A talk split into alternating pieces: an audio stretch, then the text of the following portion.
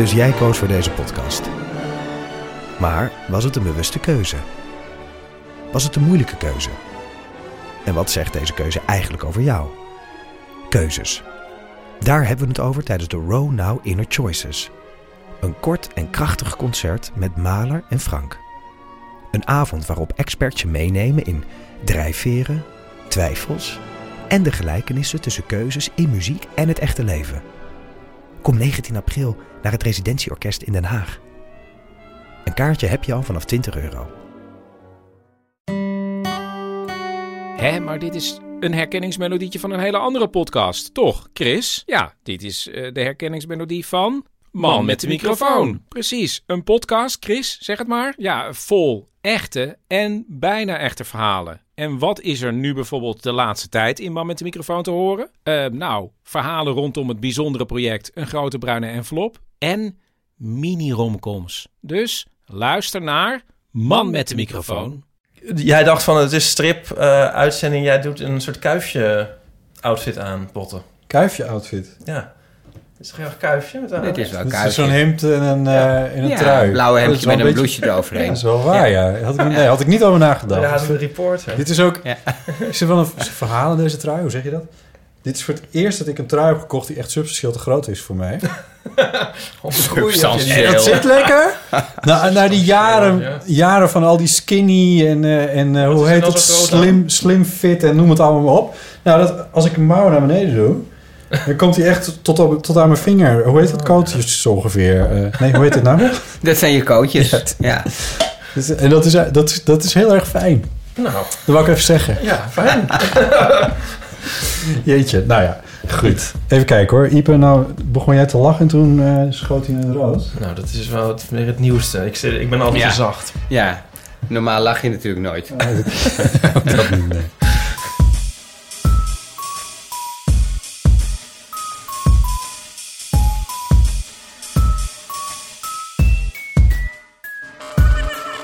Eeuw van Amateur, nummer 71. Ehm, natuurlijk hier weer Ipe Dries. Hardo. En eh, ook de gast is Typex. Hi. Hi. De striptekenaar. En eh, wel met een... Ja, dit, dit doen we eigenlijk no- nooit. Dat we zo op de actualiteit zitten als we dat nu eh, doen. Want, maar het is in dit geval wel zo. Eigenlijk is het ook bijzonder dat je hier überhaupt vanavond bent. Want ik kan me voorstellen dat je bij Nooit meer slapen langs moet. Bij Met het Al geweest. Morgen. En bij Koffietijd. En, Eh, eh, dat moet allemaal nog. dat komt nog. Ik Koffietijd. heb geen idee. Ja, nee, ik was... Ik was het is ook tegelijkertijd in het buitenland uit. Ja. Het, het stripboek. Ja. nog want niet we hebben nog niet genoemd eens over... Nee, dat Nee. ik nog niet genoemd. Maar Andy is, eh, is uit. Daar heb je vijf jaar aan gewerkt. 562 pagina's. Staat ook prominent op de voorkant. En verschenen in zes talen, 14 landen. Doe maar. Ja. Dus, nou, ja, toen maar. Maar Ja. daarom. Ik vind het echt heel bijzonder dat je hier nu bent. Ja, nee, eh, dit is eh, een van de vele hoogtepunten Voor je mediatour. voor mijn mediatour, ja. Ja. Ja. Maar daar komt het dan allemaal uit. In alle, in, ehm, even kijken, wil je alle landen echt Ja. horen? Alle 14, kijken of dit kan. Nederland, België, Nederland, België, Duitsland. Duitsland, Frankrijk, Engeland, Amerika, ehm, Italië. Spanje en Italië. En ehm zitten we al op acht? Zitten we op Er acht. komen waarschijnlijk al die Spaanstalige landen nu. eh Ja, zitten op zoals- 14. Ja, Dus dat, hopelijk. hé. ja. dus En Zuid-Amerika moet je dus daar, ook. Moet je daar allemaal Ja. heen? Daar hoef je er niet allemaal heen. Je was in Duitsland. Nou, was maar waar. Ik was in Duitsland voor de Frankfurter Boegmessen. En, ehm, en toen eh, naar Brussel en toen naar Parijs. Achter elkaar. En toen ik in Parijs zat, toen belde opeens wel eh, RTL 5 op of ik Oh. s'avonds in de uitzending wou. Oh, nee. zat ik in, in Parijs. Oh ja. En ik had zo graag op tv gewild. Want Ja. dan wordt het tenminste goed verkocht. En dan komen tenminste mensen naar Paradiso. Maar dat kan toch nog wel, want... eh, nou ja, dit is misschien wel heel erg in de geest van Andy... dat we nu gelijk over het succes gaan hebben, maar... eh, in plaats van- en de commercie. ja. maar de conversie. Maar ehm, eh, ja, nee, maar dan ga ik nu even dwepen. Nee, ja, ga je Ja, gang. maar het is zo'n goed boek. ik, ben, ik vind het zo leuk dat je er nu bent. Want ik zat dus te lezen. Al eigenlijk bij, ongeveer bij de eerste bladzijde was ik dus geneigd om je te gaan appen van... Oh mijn god, het is zo goed. Dus ik vind het heel fijn dat ik dat nu kan zeggen. Jij hebt het echt van kaft tot kaft ook gelezen, eh, geloof ik, hè? Ja. Ja. Nee, maar dat, is, Ja. dat is mij niet gelukt. Maar ik, ik, we zaten vanmiddag op, even samen aan het bureau. Toen keek ik het even in. En toen zei ik al van... Oh mijn god, dit, dit, dit, met al die... Vers Want je hebt het opgedeeld in tien hoofdstukken. Ja. En elk hoofdstuk heeft volledig eigen stijl meegekregen. Eigen kleuren, eigen tekenstijl. Bij, nou ja, misschien... Ja, nee, goed, daar moet je zelf maar iets over zeggen. Maar, eh, en ik bedoel, alleen al de buitenkant... Dat, dit, dat, dat, Het zilver, hè? het zilver ja, dat randje aan, aan Ja. zeg maar dat, hoe, hoe heet dat? De bovenkant kant van het papier? Mm, Ja, je, je zou het... als goud zou je verguld noemen of zo. Gilded edge, zeg je in Nederland. Gilded. Goud op snee, ja. Zo echt- ja. Dus de het is zilver op snee. Ja, ja. De buitenrand van, eh, van het papier. En dan alles bij elkaar ziet het eruit alsof het van metaal is gemaakt. Ja. Het is echt, eh, ja... is- Wiens idee was dat? Ja, ook van mij. maar ja, je, je hebt vaak, vaak leuke ideeën natuurlijk. Maar het is, Ja, dat een het is altijd maar de vraag of ook. iemand dat dan ook Ja. gaat doen. En ook het serieus neemt. Maar eh, nee, ik kreeg bijna alle ideeën er doorheen. Ehm, min of meer wel, hoe- denk ik, ja. Is dat, is dat een raar vraag? Hoeveel zijn er gedrukt? De eerste druk nu is dan 50.000, maar dat is dan van al die 14 landen. Dus in Uruguay liggen er 12 of zo. Waarschijnlijk. Ja, daar moet je ook niet, weer niet te veel bij voorstellen. klinkt ze goed. allemaal dan ook? Alle talen? Eh, z- zes talen? Nee, nee, er zijn nog honderden talen Nee, natuurlijk. maar ik bedoel, eh, heb je die staan, zeg maar? Heb je de vertalingen in huis? Nee, ik heb, eh, ik heb alleen maar de Franse editie thuis. En dat kan bijna niemand lezen die ik ken. Nee. Maar- en de Nederlands neem ik aan. Daar heb ik maar één boek van. Dat moet ik nog halen. Jezus. nee, dat meen je niet. Kijk, dit Ja. is hem. Nee, maar ik heb hem, ik heb hem, ik heb hem zelf. Ik heb hem zelf thuis. Ja. Maar ik wil ook graag de Engelse editie hebben. Ja, natuurlijk. Ja, en eh, niet allemaal. Ga je ze niet sparen, zeg maar, op een rijtje. Ik wil wel allemaal wil ik wel minstens eentje hebben. Dat ja. vind ik wel leuk. Ja, precies. Mag ik, mag ik iets vragen over de voorkant? Ja, Want het heet Andy.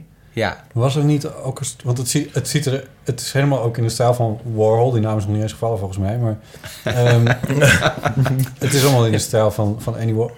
Maar was er niet een soort wasmiddel dat Andy heet? Of iets in die ja. geest? Is er nog steeds? Is er nog steeds? Ja, volgens Want- mij wel. Zo ziet het boek er ook een beetje uit als een Ja, als een, als een wasmiddel. En dat ook dat eh, die omslag is vormgegeven door eh, mijn vrienden Shamrock en Borinka. En ehm, ik had het idee van het moet eruit zien als een pak wasmiddel. Dus Ja. ze hebben een heel goed... Ja, het is natuurlijk eh, niet visueel dit, maar dan moet je maar even googlen nu. Er zit een soort, zo'n soort wasmachine-achtig cirkeltje boven. Hè? Dat vind ik Het zo begint goed. al met, met Ja. de basiskleur, dat, dat lichtblauw. Wat je niet veel op boeken ziet op Nee. een of andere manier. Nee. En dan inderdaad die grote witte letters in, in, in een rode schaduw die erachter hangt. Maar wat is er met dat cirkeltje? Dat is een... eh, Ja, Ik weet niet, dat, heeft, ehm, Een soort dat hebben zij gevonden, maar... Het, het- Dat- het- ik bedoel, bij mij de associatie op van een, van een wastrommel. Van, ja, eh, ja. Ja, ja, ja. Oh ja. Ik bij mij ook met zijn haar Dat is een eigenlijk. haar van, van Andy. Ja. Ja. Maar goed, en het is een beetje een soort Brillo-box ook, toch? Het boek Ja. zelf. ja, en dan heb je misschien nog niet eens de luxe editie gezien. Is er een Wel. luxe editie? Ja, Hè? ja, kind. Wat, waarom heb ik deze? Oh, echt? Een stalen trommeltje. Ehm, nee, die, eh, dat is echt een pak wasmiddel in zoverre dat het ook helemaal dicht is. Je kan hem niet... Je kan hem niet... eh, je moet hem eerst openscheuren, wil je hem kunnen lezen. Dus, Oh nee. dus de omslag is de doos, zeg maar. Dus hij zit dus niet in een doos die je open moet maken... maar je moet de omslag openscheuren om Oh, te kunnen lezen. Oh, wauw. Ja, dit is nee, echt dat, heel- Nee, maar ja. dat die er is, dat wist ik niet. Ik heb deze gewoon... Ik zag hem gewoon liggen in de winkel. En eh, Ja. ik wist niet van een... eh, oh. Nee, ja, ook dat Oh. Nou, oké. Wat kost die dan? Ja, die is... Het gaat alleen maar over geld en commercie hebben. Ja, Er gaat precies, niks over inhoudelijk. hè, die is volgens mij twee keer zo duur wel. Nou, dat is nog steeds niks. Nee. Ja, ik vind het ook echt heel goedkoop voor wat het is. Ja. Het is gewoon niet te geloven. Nee, Ja, maar, maar ja, dat zo, is- ja. Daar is komt ook door al die dit. landen. Ja, en dan dan, kan wordt dat. het goedkoop. Daar moest het ook, hè, daar moest ook echt van tevoren. Anders was het gewoon 100 euro of zo. zo Ja. En eh, Nou, want ik had het in mijn handen en toen moest ik echt even... Want het prijskaartje zit nog voor in. het is echt heel stom. Ik praat nooit over geld. Maar goed. Heb ik even gekeken, omdat ik dacht van... Nee, dit, dit, moet echt, dit moet inderdaad wel de 100 euro belopen of zo. En, maar dat was het echt belangen na. nu stoppen we echt helemaal over geld. Ja. Ja. Ja. Heb je het in volgorde getekend? Dat doe ik eigenlijk altijd. Want ehm, dan zit je er lekker in. Ja. zeg maar. Ik vind het raar als je hem ene keer tekent als baby of als peuter, wat hij dan is of zo. Ja. En de volgende moment op zijn sterfbed. Dan, dan mis ik iets. Ja. En, en ik ben ook... ehm, eh, je hebt method actors, weet je wel. Ja. Dat zijn van die acteurs die er helemaal vol vreten met spaghetti als een dikke Italiaan moeten spelen. Ik ben eigenlijk een method artist. Want ik, ik leef altijd heel erg mee met het boek. Dus ik zou het, ik zou het niet kunnen. Zomaar een stuk overslaan en dan later weer teruggaan. Ah ja. Wel met schrijven, dan kan ik het een beetje zo... Soms moet je dingen een beetje verplaatsen in een boek of Ja. zo. Maar ehm, als ik eenmaal begin, dan moet het gewoon van A tot Z. En bij- dan werd het misschien wel heel zwaar op het einde. Omdat het zo zielig is dan. Ja. Ja, maar ja, ik. ehm, om, nu zit ik dan in zo'n tijd dat ik er veel over praat. En dan begrijp je meer wat je toen hebt gedacht, zeg maar. Ja. En eh, ik kwam er laatst ook achter. Toen iemand het zei van ja, maar in dat laatste deel zitten ook wel zijn mooie kanten komen dan meer naar Ja. voren. Hij is veel zorgzamer. Ja. En eh, er zitten veel meer lieve kanten. Er zijn ook wel ding- eh, periodes of delen dus in het boek... dat je echt denkt van, mijn god, Ja. wat moet ik met die vent? Echt, eh, echt helemaal, niet om, om helemaal niet goed van te worden. Wat een, Nee, want nou je dat zegt, van wat, hoe is het, waar kwam het de, de wens vandaan om dit te doen bij jou? Mm, om zo'n eh, boek te maken, dat kwam door eh, dat ik eerst het Rembrandt had gedaan. En dat was allemaal gouden eeuw en bruin. En een opdracht, toen dacht ik van nou, ik wil het nog een keer doen, maar dan helemaal eh, op mijn eigen manier. Het andere vond ik heel erg leuk hoor, dat is het niet, maar ik had nog nooit zoiets gedaan ook. Dus ik had heel veel geleerd. En dan heb je, dan heb je net iets geleerd en dan wil je het eigenlijk Ja. nog een keer doen, maar dan op je eigen manier. Dat Ja. is het eigenlijk. Maar je had dan al heel, eh, affiniteit met eh, Warhol? Of, het- Nou, nog niet eens zo heel erg hoor. Maar ehm, Ik heb jou wel ergens lezen zien zeggen, ergens horen zeggen, eh, dat je Rembrandt eigenlijk een beetje een flapdrol vond. Het ging het niet over Van Gogh, want dat vind ik echt een Oh, eikel. dat- Van Gogh heb ik echt een ontzettende hekel aan. Ik kan ook niet naar het werk kijken. Vreselijk figuur. nou, nee. Die, die, die Rembrandt, het is gewoon... Daar is ook een stripbiografie van, van Barbara Stok. Ja, maar Ja. ik hou natuurlijk wel van het boek. Ja. Het, het, eh, ook, ook een stripboek over een flapdrol kan nog steeds een heel leuk Ja, stripboek zijn Ja. natuurlijk. Hè? ja. Moet je nooit vergeten. Nee, nee. Maar ik eh, ja, maar de, nee, oké, ja, nee, gaat door. Maar, maar dat was, maar waar, kwam het dan vandaan? Je was niet, je had niet je hele kamer beplakt met. eh, Nee, maar daar vind ik het ook helemaal niet zo'n kunstenaar voor. Om, ehm, als je fan van hem bent, dan ben je meer fan van hem als, als eh, ja, het hele conceptuele Ja, denken of het, ja. het idee veel meer. Ja, er zijn vast wel mensen die dan Marilyn Monroe op een kamer hebben hangen of zo. Meestal is het nog een mengeling ook van dat je zo gek bent op Marilyn Monroe. ja, ja. Of dat je zo veel soep eet. We weet hebben. Beatrix op de wc. Ja, nou. Eh, Wel Nico heeft die opgehangen, moet ik wel zeggen. Maar Maar de- we hebben het over de zeefdrukker van Andy Warhol. Ja. Eh, Ja, maar, echte hoor. hebben we, Maar, Maar eh, nee, maar het is, het is gewoon... eh, ik vond een hele... ik heb een tijdje lopen nadenken wat ik dan zou doen. En toen ik hem op een gegeven moment had... en dat was eigenlijk de eerste aanleiding... was die... het was de Velvet Underground. Dat ik dat zo'n goede band vind. Ja. En eh, want ik wou ook meer met muziek. Ik wou gewoon iets wat meer gewoon bij mij paste. Ja. Dus eh, Dan had je ook nog voor Lou Reed kunnen kiezen. ja, maar dat lijkt me zo voorspelbaar. Maar ik vind het zo leuk dat ik... Je moet altijd een soort uitdaging hebben. En bij hem had ik echt geen idee waar dat naartoe zou gaan... als ik dat zou gaan doen. of zag, je het als een Nee, mogelijkheid? bij Andy, Bij zeg Andy. maar. Dat vind Ja. ik nou juist zo leuk. Ja, of zag het als een mogelijkheid om je ook jouw kunnen te etaleren misschien? Nou, meer ten dienste stellen. Oh, wat het- mooi. Wat ben je toch bescheiden. ja. ja want, want daar leent het zich wel voor, zeg maar. Die, Mhm. die, ehm, want hoe, dat idee ook om die tien stijlen dan eh, aan te gaan, hoe, hoe kwam dat? Als je zelf je eigen opdracht bedenkt, dan ga je natuurlijk iets bedenken wat je het allerleukst vindt om te doen. ja. Dus dat daar, ehm, ja, dit zijn allemaal ja, mensen die wel eens wat van mij hebben gezien. Die zullen toch allerlei dingen ook wel herkennen van, oh ja, dat, dat, dat is duidelijk typisch iets voor, voor hem om te doen. ja. Ja, maar dat is het ook, want ik heb het zelf uitgekozen. dus eh, dat is het verschil met de opdracht. Dat, dat Rembrandt was leuk, daar werd ik ook heel erg uitgedaagd. En dat vond ik wel heel erg leuk om iets te doen wat ik nooit zou hebben gekozen. Maar ehm, ja, en dit was dan weer moeilijk omdat het zo'n ingewikkeld verhaal is en het zo lang is en Mhm. best wel gecompliceerd. En het karakter is ook heel gecompliceerd. Echt heel goed. Maar ik vind Ja. het dus echt... Ja, ik, ik bedoel, we weten ook niet alles van Warhol. Maar ik heb die biografie gelezen van eh, Victor Bocry. Of hoe je Ja. het uitspreekt. Ehm, Als je er eentje leest, dan vind ik, dan moet je die lezen eigenlijk. ja, die Die vond is- ik ook wel... eh, ja, weet je trouwens, Ja. dat, dat bedacht ik me onder- onderweg hier naartoe. Maar ik heb hem niet meegenomen. Maar, ehm, want ik ben die ooit gaan lezen omdat... het- ik pakte die in de bibliotheek op of zo. En toen bladerde ik. En toen zag ik er een fotostripje in staan. Ja, Ah. ik weet precies welke je bedoelt ook. Ja. Is hij met... Ik weet niet meer zeker. Is hij met, Met Basquiat? Basquiat. Ja, ja, ja. En ehm, dat vond ik toen heel erg grappig. En toen Ja. ging ik er een beetje in kijken en lezen. Toen dacht ik van, hé, maar dit is echt heel interessant. En toen heb ik dat eh, gelezen en toen was ik helemaal... eh, ja, ja. gewoon heel erg tof. Maar, eh, maar dit is Maar ik, ehm, ja, dat is wel een ehm, uitdaging inderdaad... om zijn persoonlijkheid recht te doen. Ja, nou, dat is, nou, maar dat is precies wat ik ook wou. Ja.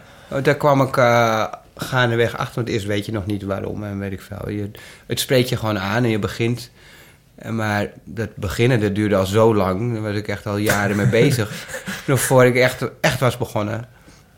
Dus, eh, dus dan heb je wel tijd om erover na te denken. En toen merkte ik inderdaad, wat jij zegt, van ik, dat ik hem eh, vond dat hij nooit echt recht was gedaan in al die biografieën. Het zijn altijd, zelfs die Bokris, of vond ik zelfs heel sterk in die Bokris, ook al vind ik dat een heel goed boek, maar die heeft wel ontzettend een mening Ja. over Andy. Hmm. En die, eh, dat vind ik eigenlijk niet goed als je een biografie schrijft. Ah, kijk, dit, is een, dit boek heet T-Pex's Andy. Dus dit is een fictief verhaal. Maar Ja. een, een, een, zo'n biografie pretendeert heel objectief te zijn. En dat was het helemaal niet, vond ik. Nee, dus jij... Ja, het is heel... eh, ja, om het maar het woord te gebruiken... een soort empathisch eigenlijk jouw boek, vind ik. Dat, Ja. is, dat is heel erg mooi. Maar heb je dan veel... Want... Ja, wat, ik zat te kijken, wat is er eigenlijk fictief... Wat is er dan zo fictief aan? Ja, maar dat zat op de voorkant ook, hè? Feitelijke Ja, fictie. feitelijke fictie. Ja. Nou, het is gewoon omdat het jouw take is. Ik bedoel, er zitten niet echt veel feitelijke... Nee, het, ik volg wel alle feiten. Ja, Dus eh, we- eh, al die dingen die zijn... eh, eh, al die situaties zijn geweest. Maar hoe ze zijn gebeurd, dat vul ik zelf in. En eh, ik gebruik zo min mogelijk letterlijke quotes. Omdat ik denk dat dat toch altijd... Het is toch altijd Ja. verhaspeld. ja. Wat je leest. En zelfs al hoor je het op tv, dan is het nog...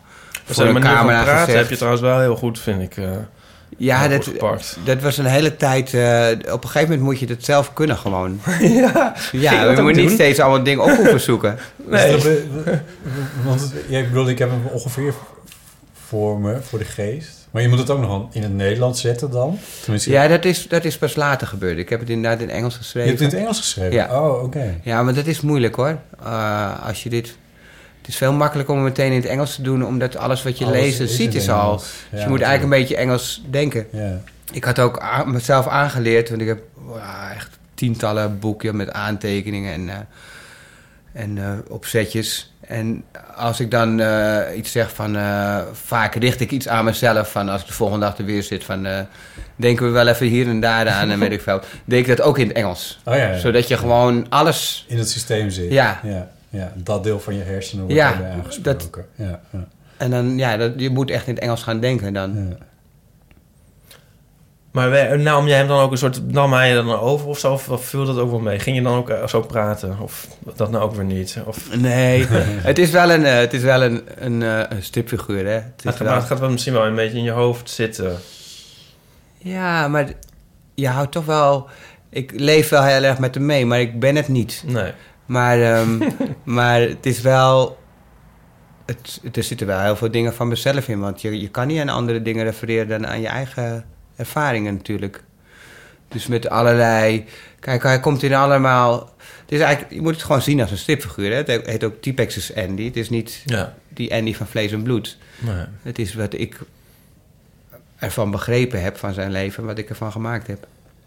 En eh, ja, je, je, hij is dan wel een deel van je, maar je, je schuift hem steeds ergens op een vreselijke situatie af. en, dan, en je weet al dat hij daarna weer zo'n situatie gaat meemaken. Dus je hebt een soort overzicht. je bent eigenlijk eh, eh, Ja. Alwetend. meer ja, alwetend een regisseur of een... Hè, ja. Want was jouw beeld dan eigenlijk rond voor toen je daar aan begon, zou ik maar zeggen? Of is dat ook nog weer veranderd tijdens het maken? Nou, het, het is vooral veranderd tijdens het eh, studeren. Maar dat is best een hele lange tijd. Het is wel twee jaar of zo Ja. voor het echt... eh, ehm, voor ik echt begon. Wel, toen heb ik wel geschetst en zo.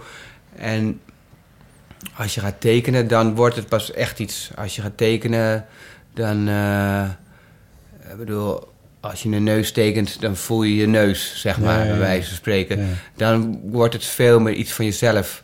En daarvoor, als je dingen bedenkt, dus schrijft, dan, of, of, of even met zo'n harkenpoppetje zo aantekent, dan ben je meer slim aan het doen van eh, dingen aan het construeren. En ah, dat is goed dat je dan dat zegt.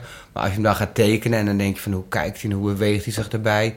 Dan realiseer je pas, oh mijn god, wat doe ik hem nou weer aan en wat is dit? en dan komt wel heel sterk het inleven, maar je bent het niet zelf. Nee. Ja. Dus het is niet dat, die, eh, dat we bezit van elkaar namen. Nee. En wat ik ook zo tof vind is dat eh, je hebt dus mo- moet steeds die gelijkenis eigenlijk treffen van heel veel mensen, maar ook van hem, maar dan ook weer in tien stijlen. Maar dan ook hij ziet er ook heel verschillend uit vaak. Of zo. Ik vind het grappig omdat hij soms best wel lelijk was en soms ook kon hij wel heel knap zijn, maar dat heb je ook heel grappig gemengd. ja, ja. Heel- eh, hij is vreselijk gefrustreerd had geweest om zijn uiterlijk. Ja. Ja. jij hebt die oude foto's ook gezien. Hij was helemaal niet Nee. lelijk. Hij had wel mooi zo'n Slavisch kopje met die Ja. volle lippen en die hoge jukbeenderen. Ja. En ehm, dat zat toch echt in zijn kopje heel erg. Ja, een, een, een dikke neus, maar dat- sinds wanneer was dat een probleem? Bij mannen. ja. ja. Maar had je daar ooit moeite mee, zeg maar, van... eh, of gaat het jou heel makkelijk af? Al die... eh, iedereen is echt... eh, je ziet iedereen meteen van oh, die en die. Ja, ik doe er wel altijd mijn best op ook hoor. Ja. Ik zit er wel op te zwoegen. En ja, dat, ik heb het eerste boek helemaal geschetst, hè, dus, eh, zodat ik het ook kon verkopen. En ehm, dat was ook wel goed. Ik was hem eigenlijk al, al twee jaar aan het tekenen voordat ik begon te tekenen. Ja, En dat moet wel, het moet wel erg groeien. ja. Want dan heb je eigenlijk heel verschillende jaren bijna. Als je dus zeg maar eerst heel erg zit te researchen... en dan zit te schetsen en dan nog zit te tekenen... dat is eigenlijk ook wel gek. Ja, ja je, je doet het boek eigenlijk gewoon drie keer als je het moet maken. En dat is, dat is ook, maar het is ook wel goed. Ik, eh, als, ik, als ik een normale handtekening maak, gewoon voor een illustratie of zo, dan teken ik hem eerst grof, zodat ik me grof en dat print ik dan uit en dan ga ik op heel licht en dan ga ik dat weer overtrekken, een beetje verfijnen en dat ga ik dan weer overtrekken op de lichtbak. Dus ja, Dan doe je ja maar dan wordt het steeds iets, er komt er steeds weer wat bij. Ja. Dus hoe vaak je het doet, het, het groeit ook wel steeds. Ja. Ik zit nog wel weer aan commercie en geld te denken. Ja, maar daar waren we klaar mee. Hè? Oh ja, wat, waar gaan alle originele... Wat doe je met, alle, wat doe je met de originele? Ja, eh, weet ik niet. Er komt een eh, expositie in, in, in eh, Aix-en-Provence. eh, Aix-en-Provence. dat is in Frankrijk. Ja. En dit is in eh, april, geloof ik.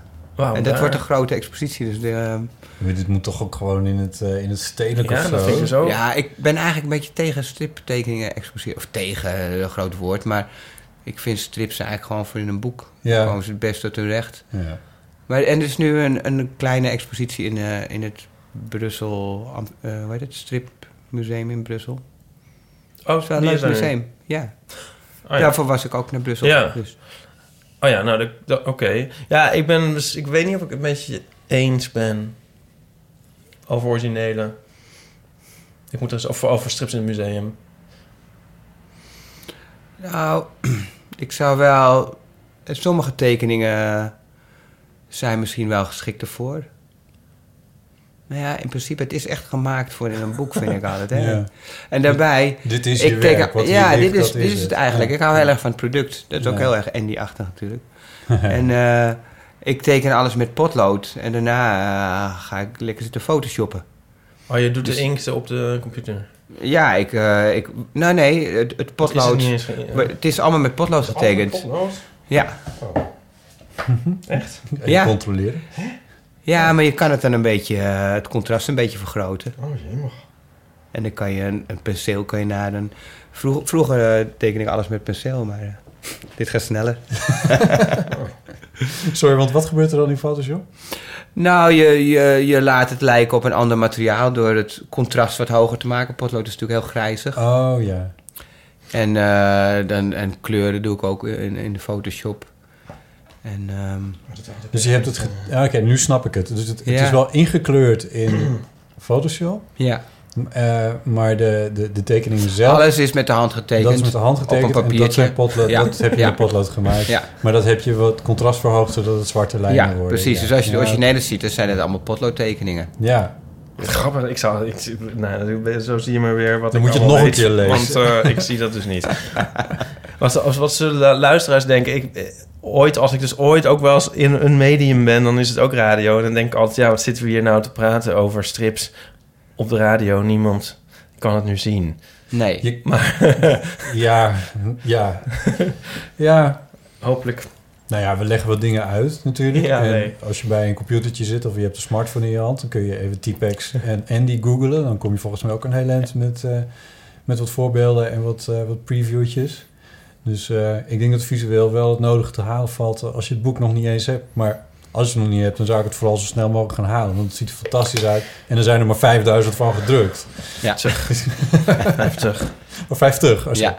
Over de Eh, wereld, over de wereld. Maar dat is maar, Ja. precies voor de hele wereld. Dus dat is dan ook nog eens een keertje heel erg weinig. Ehm, laten we er straks nog even verder over praten. We hebben een paar rubrieken waar we je graag Ja. eventjes een beetje mee eh zeulen. En eh, eentje daarvan, die, eh, ja, die, die, die heet zo.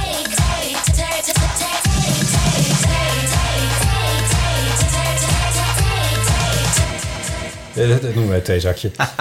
Ik presenteer jou Goeie een tune. enorme, dank je, een eh, enorme zak, doos met theezakjes waar je eentje uit mag kiezen. En dan, eh, wat ons betreft, het labeltje voorlezen. Dat mag jij doen, want ik heb mijn contactlens in. Oh, dat is goed. Dat kan.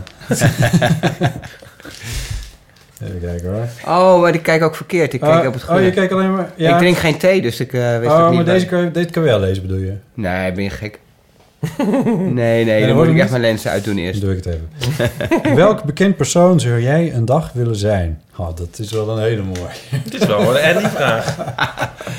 Welke bekende persoon zou je een dag willen zijn? Welk bekend persoon zou jij één dag, een dag, willen zijn? God. Rembrandt of Andy? Oh, je, je, je, je Ik beperkt mijn van keuzes. nou het- Gelukkig, want ik, ik, ik heb dat nooit dat ik eh, iemand anders wil zijn. Maar eh, ik heb wel eens een keer gedroomd dat ik... eh, hoe heet die actrice nou? Een actrice die ik amper ken, Ellen Barkin of zo? Zeg je dat wat? Nee. Nee. Misschien zeg ik de naam ook wel verkeerd. En ik weet mijn god niet waarom, maar ik droomde dat ik haar was. Dus dat ik een vrouw was. En het was zo'n levendige droom.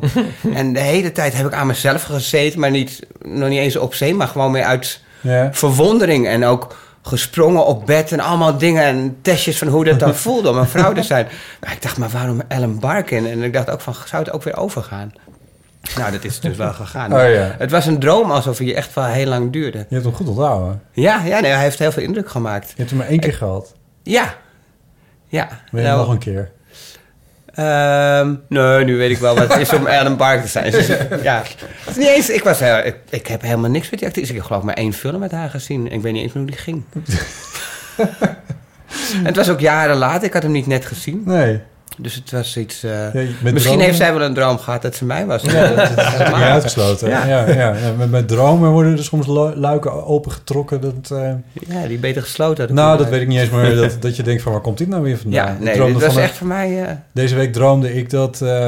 God, hoe zat het nou precies? Ik weet alleen dat het Sonja Barend was die, die mij...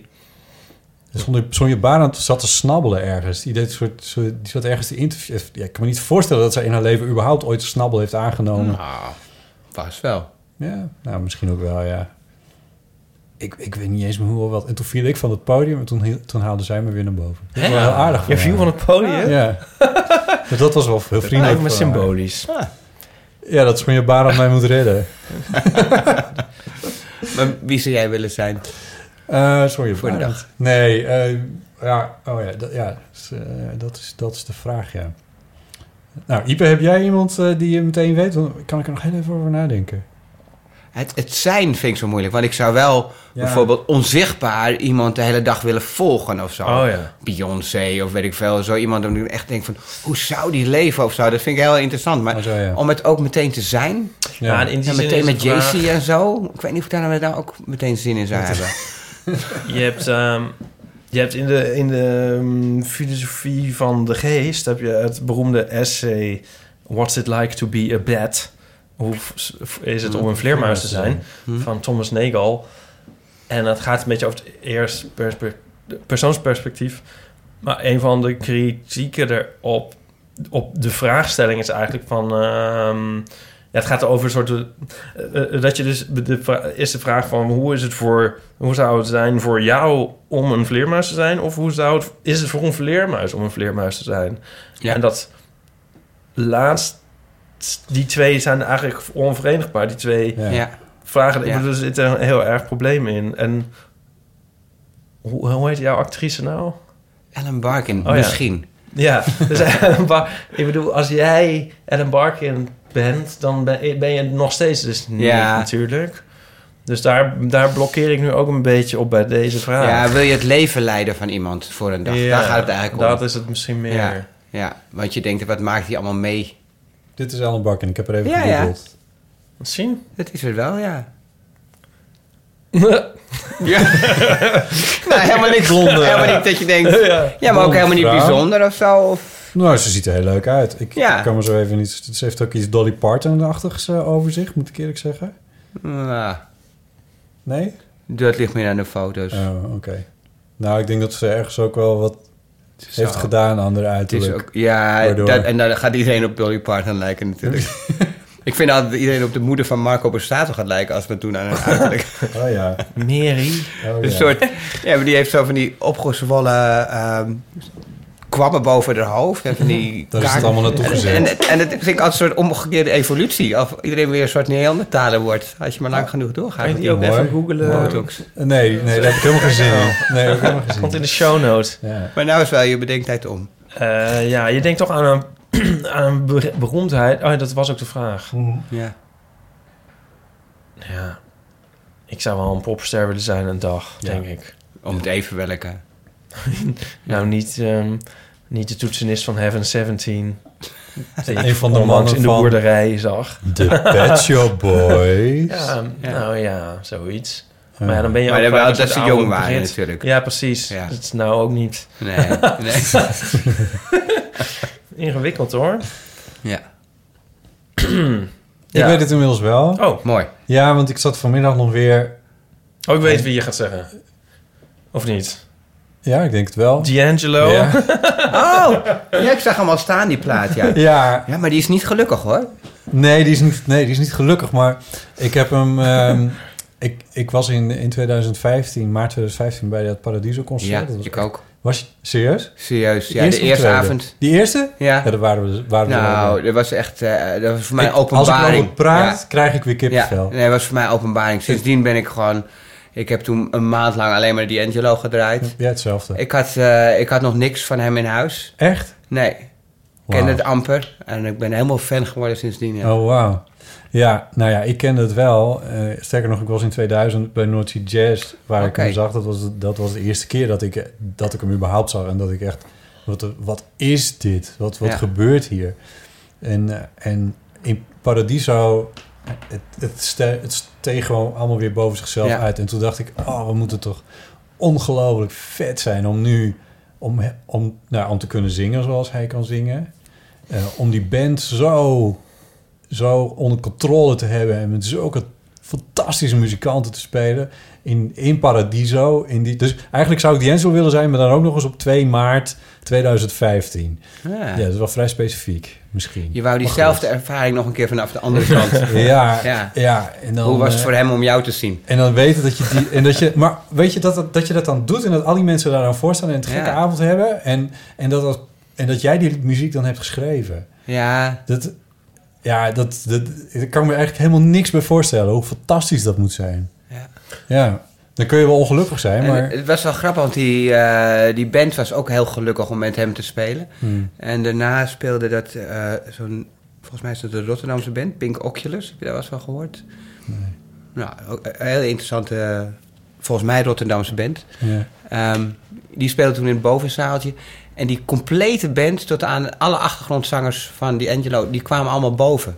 Oh, kijken bij dat bandje? Ja, Oh, dat vond ik zo schattig ook. Oh, wat goed. Hij natuurlijk niet, want hij is volgens mij een getroupleerde jongen. Ja. Want hij zou dit jaar ook spelen, maar Klopt, dat is niet do- Daar had ik een doorgegaan. kaartje voor. Don't Oh, get him man, started. man, oh, Ja. ik ben nog steeds... Maar zij, ik kan je inderdaad niet beter in die band zitten dan die Angelo zijn. Want nu je het zegt, het het meest... eh, ik denk, zo'n uitvoerend muzikant, als ik het zo oneerbiedig mag zeggen... die is, Ja. heeft misschien wel meer plezier dan zo'n getroubleerde dat- allemaal zoel, ziel... die dat allemaal... Ja, gitarist zijn in de band van D'Angelo. Dat is een soort, dat is een soort droom, is dat. dat Maar doet, hij doet, maar doet die Angelo dan wel aardig tegen? Ja, dat is ook een beetje de vraag. Ja.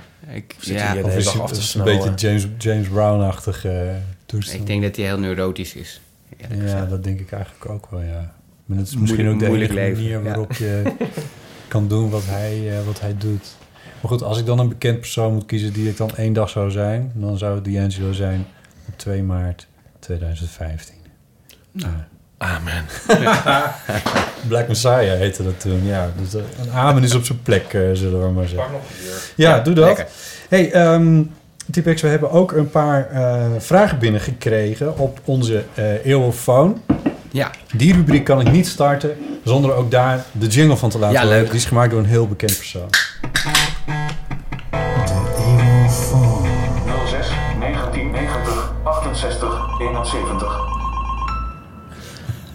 door Ipe namelijk. Altijd dat glunderende hoofd van botten erbij. En ehm, eh, zullen we er maar gewoon meteen in eh, springen? Er zijn twee berichten voor je binnengekomen. Eerst is Richard. Hallo, Botte, Ipe en Typex. Eh, dit is Richard. En wat leuk dat het over strips gaat deze keer. Yes. Ik ben opgegroeid met de Sisk en Wiske en de Smurfen. Eh, waar natuurlijk niks mis mee is. Eh, maar ik ben pas een aantal jaar geleden echt geïnspireerd geraakt door, eh, door Amerikaanse strips, meer de graphic novels. En ik vind het echt fantastisch hoeveel diversiteit daarin zit. En hoeveel liefde en aandacht er in dat soort boeken zit. En hoe met beeld zoveel mooie verhalen worden verteld. Ehm, zoals Craig Thompson in Blankets. Weet je wel, het verhaal spat van de, van de pagina's af. En Adrian Tomine is een tekenaar. Die vind ik mooi hoe die kleine persoonsschetsjes maakt. Ehm, en ik ben acteur, dus ik vind het ook interessant hoe een verhaal wordt verteld. In beeld en taal. En daardoor, daarmee inspireren die strips mij ook in mijn, in mijn eigen werk. Nou, de meester daarvan is eh, Chris Ware. Hoe hij zo op unieke manier zijn verhalen vertelt. Hoe hij met plaatjes die over de pagina's heen verspreid zitten. Als een soort puzzel het verhaal vertellen. eh, met één treffend beeld en één uitspraak van iemand. Een karakter neerzet met heel veel diepgang. Ja, daar kan ik als acteur alleen maar van dromen om dat op die manier te doen. Eh, maar ik probeer dat wel. Ik, je zult in mijn werk zie je ook wel echt wel terug dat ik probeer na te denken over eh, ja, hoe kun je met minimale middelen een beeld, tekst, combinatie iets zeggen. Eh, nou, dat brengt mij op de volgende vraag. Is er een kunstvorm eh, die jullie dan weer inspireert binnen je werk? Dus iets wat buiten je eigen kunstvorm is, inspireert jullie voor je eigen werk. Dat was een vraag van Richard. En dus een kunstvorm die anders is dan de kunstvorm waar je jezelf voornamelijk mee bezighoudt, die je inspireert. Ehm, ik weet dat we vroeger, wij striptekenaars, wij strips, eh, vielen we onder kunst. Eh weet- Ipe dat ook nog heeft meegemaakt. Als je een, weet ik veel, een beurs of zo wou aanvragen, dan moest je naar het Fonds voor de Kunsten. En nu vallen we onder het Fonds voor ja. Literatuur. Oh, Dat vind ik Ja. grappig, die eh, eh, eh, verandering. Eh, zonder dat het ons ooit gevraagd is natuurlijk. Maar eigenlijk eh, pleit ik ervoor dat we... Het is toch een beetje van het ene pleeggezin naar het andere. Ja, en waar we allebei gewoon eigenlijk niet horen. Ook. Nee, en ook, Want zeker literatuur misschien nog wel... Nou ja, en ook een soort ongewenst zijn, toch? ja, maar ook... We horen daar gewoon echt niet. Nee. Ik vind strips een echte dood van de literatuur. Het is, eh, je doet hele andere dingen. Ik, ik pleit er altijd voor dat we worden ondergebracht, of altijd, ik, vanaf nu, dat we ondergebracht worden bij eh, de cinematografie. Hoe noem je dat? Eh, bij, bij de film, ja. Maar dat vind ik eigenlijk de zijn we dan... Nou, ik maak ook nog fotostrips, maar... eh, Ja, ik zeg heel vaak, zijn dus een beetje bevroren films. ja, filmstils of... Ja. Mooi. En eh, ehm, daar zie ik veel meer verwantschap mee. Met, ehm, Ja. Nou ja, de, de strip en de, de, de strook met Ja, verschillende plaatjes Het is over ook tijd. het, het, Dus dat- die- die er snap zijn een heleboel dingen die eh, de, hoe je een verhaal vertelt is veel filmischer.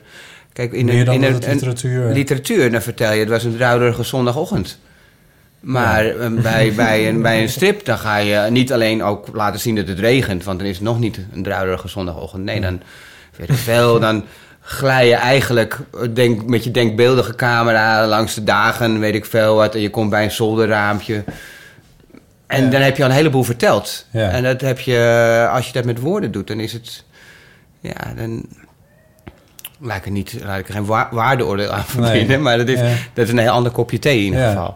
En dat heeft veel meer met film eh, te maken. Hoewel wij natuurlijk wel het nadeel hebben, zoals, Iep al zegt, wij werken in stils. Wij moeten steeds, wij hebben geen beweging. Wij moeten Nee. beweging suggereren. Ja.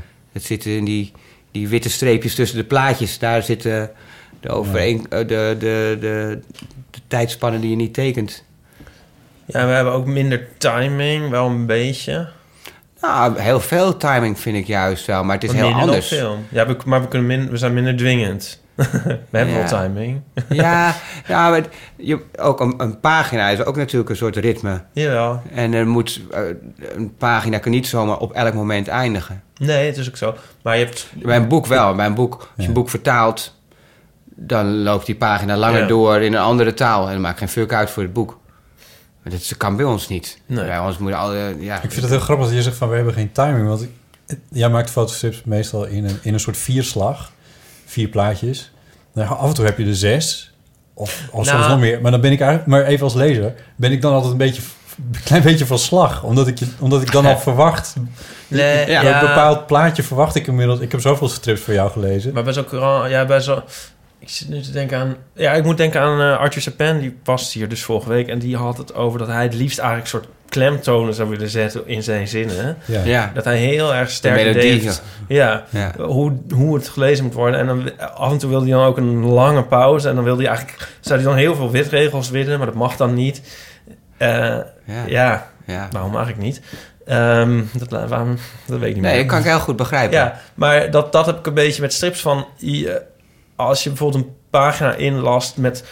Eigenlijk misschien- wat Chris Ware die juist ook veel doet met, met heel veel kleine plaatjes of zo. Van dat je een eh, soort... eh, een soort bedrijvigheid zo. Maar je kan als lezer kan je dat bij wijze van spreken helemaal naast je neerleggen en denken van eh, oh ja, ik, dit, oh ja, Er gebeurt niks. Door, ja. Volgende. Ja, en dan kan je opeens op een plaatje blijven haken van... Oh, wat gebeurt hier allemaal? En dan veel te lang, bij wijze van Ja. spreken, op het plaatje zitten. En dan heb je zeg maar dat ritme, dat heb je niet helemaal in de hand. Maar ik bedoel, natuurlijk maar hebben we wel timing, maar toch je... probeert wel ja. te sturen. Ja. Als bijvoorbeeld iemand als Chris Ware, die kan dan, weet ik veel, een man met een rollator loopt zes pla- plaatjes lang van de aanrecht, weet ik veel, naar de tafel toe.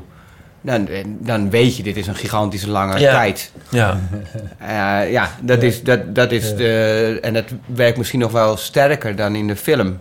Ja. Omdat je het eigenlijk, je hoeft het niet mee te maken die tijd, maar het wordt in je fantasie is Ja, het een hele lange tijd. Ja. Om te lezen kost net zo lang als, als elke zes plaatjes die je je leest. begrijpt dat En dat vind ik, dat vind ik leuker van strips, is dat die film, die wordt aangezet in je hoofd. En eh, al die ruimtes, die vul je in. Je ziet niet, ik kan me voorstellen dat eh, iemand die nog nooit een strip heeft gezien, die zegt, huh? nou staat hij zo, nou staat hij zo, ik begrijp er geen fuck van. En wat, wat is er allemaal aan de hand? En hoezo, waar, waar, waar, moet ik, waar is het volgende plaatje? Maar je vult zoveel in, dat het, Het wordt een eh, soort film in je hoofd. En dat ja. vind ik mooi. Ja. ja dit, dit- het, is, het is ook wel een voordeel, ja, dat je meer bij de lezer legt. Een film is dwingender. Die laat minder ruimte voor...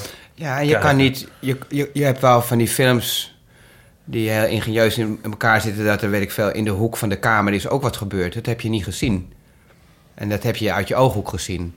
Dat kan natuurlijk weer niet in een strip. Nee. En eh, ja, maar aan de andere kant, wij... eh, vaak het probleem is dat je de lezer een beetje moet vertragen. Dat hij niet alleen maar de tekstballonnetjes Ja. gaat lezen. Ja. Dus je stopt allerlei informatie in die plaatjes die er op het eerste zicht niet toe doet. Maar wat dat betreft zouden dus voor mij toch wel even wat pagina's voor jou in het stedelijk mogen hangen. Want dan ga je dat wel anders bekijken weer. Dat zou daarvan de waarde zijn voor mij. Maar dit, dit even te zijn. Ik moet ook heel erg even nog denken aan een, eh, een grapje uit eh, van ehm, eh, Douglas Hofstadter is dat volgens mij. Even names droppen. Die heeft al over dat eh, als je een boek leest, en, bijvoorbeeld een spannend boek, en dan nader je het einde, en dan weet je dat je bijna bij het einde bent. En Ja. dat beïnvloedt je ervaring. En dan heeft hij het idee van je moet eigenlijk een soort thriller schrijven. En dan op een gegeven moment heb je het einde en daarachter nog heel veel onzin teksten van... eh, oh ja, Ja. in deze tekst zitten alleen maar deze bladzijden om je te verrassen met hier het einde. Oh, hier heb ik er heel veel verhalen over. ik heb dus, ik heb ooit Breaking Bad gekeken, Ja, de hele rit. En toen had ik in mijn hoofd dat er, I don't know, 16 afleveringen in een seizoen zaten of zo. En dat waren er maar 10, ik weet het niet, die verhouding ongeveer. Dus toen liep dat op een gegeven moment, werd het spannender en spannender en spannender. En toen was die, toen was die man, ik ik ga het einde nog niet eens verklappen. En, maar er gebeurde dus de climax, die was er dan. En ik dacht van, oh wauw. en nu wordt het pas goed. nu wordt het was echt Ja, want dit hebben we gehad alvast een spektakel. Toen was het dus Ja. afgelopen. Toen Terwijl was het dat- dus niet meer. Maar dat is, een, dat is ongeveer het beste einde wat er ooit Nee, aan is serie gebreid soort- is. dat is- ja. Nee? Nou, nou, dat, nee, ik, dat betwijfel ik ook. maar, Maar ik tegel- eh, eh, misschien- of tenminste, ik denk dat ik het met je eens ben... dat dat verwachtingspatroon doorbreken is ook wel wat waard. ja. Nee, de dat oplossing voor dit leuk. alles is overigens de e-reader, waarbij je geen Nee, maar- idee hebt hoeveel je Nee, dat staat dan... Ja. Nou, of kan je dat uitzetten? dat staat dus percentage je- 90 procent. ja, dat staat kun je dan. uitzetten, ja. Dat vind ik ook alsof je een soort prestatie aan het Maar dat leveren bent zou, de vind hele ik wel eng ook. Het zou, dat is wel een drastisch andere leeservaring. Ja, ik ben er ook niet. Ik, ben, ik heb er nu een jaartje eentje of zo. En ik ben er wel enthousiast over, omdat het heel makkelijk is om mee te nemen en licht om in de hand te houden. Maar soms vind ik terugbladeren vind ik weer tricky en zo. Ja. het is- En dat je echt geen idee hebt in hoeverre je nou precies in het boek zit, afgezien van het kleine percentagetje wat er dan staat. Ja. Dus dan weet ik, hoe komen we hier nou weer bij? Ja, veel. Nee, maar als ik jou dus beluister, jij Ja. bent dus niet, want ik moet ook naar aan eh, eh, Guido van Driel denken, die ook een striptekenaar die ook een film heeft gemaakt of meerdere Ja. films. Ehm, dat zie, dat ga jij dus niet doen. Nee, ik hou wel echt van dit medium. Wat, wat ik zeg, ik Ja. vind het zo leuk dat het allemaal in je fantasie gebeurt. Eh, en plus, moet er niet aan denken, jongen. eh, Dat gedoe. zo- ja, dat gedoe allemaal. Met al die mensen samenwerken en doen toch niet precies wat je wil. En dan denk je, ja, maar ik moet ook een beetje hun tot een bloei laten komen. En eh, ik moet Ah, ook een beetje oog hebben voor de ander. Dan ben ik toch een zak. Wacht even, hebben jullie het over een verfilming van dit boek?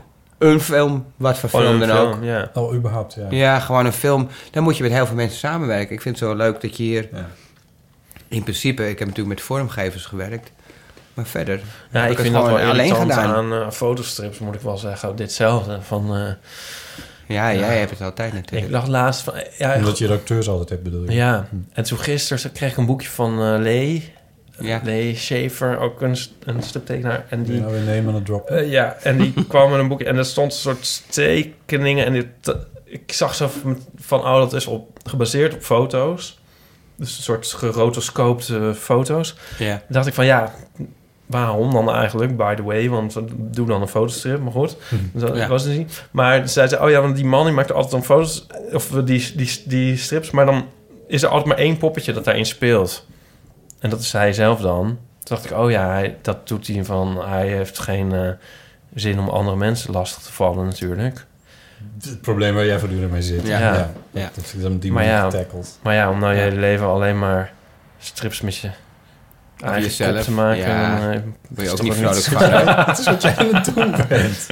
Ik heb toch mensen erin. Jij, Ja, zit, er- jij zit er toch Ja, ook wel nee, eens dat is in? waar, Ja, ja, dat is waar. Ter verlichting en verluchtiging. voor, voor de lichte toon. Ja, precies. Eh, mag ik dan nog even vragen? ehm, is er ook iets wat dan. Wat je zegt hè, met film, dan eh, heb je niet alles in de hand. Zo, dan kunnen dingetjes misschien buiten je macht mislukken. Maar heb je het gevoel, zeg maar, is alles gelukt wat jij wilde in dit boek? Ehm, nou, alles en niks. Ik heb altijd, ja, ik heb altijd een andere voorstelling daarvan. En, en ik ben ook alweer blij met wat er dan uitkomt. Maar ehm, als ik het net af heb, dan zie ik alleen maar wat er niet gelukt is. Ja? Ja, ik ben altijd vreselijk ontevreden over alles. Oh god, echt? Ja, ja ik moet, het moet echt even... eh, En dan later komt liggen. het wel weer? Ja, dan- als ik afstand ervan kan nemen. Want ik, ik ben altijd eigenlijk gefrustreerd over wat ik doe. Ja?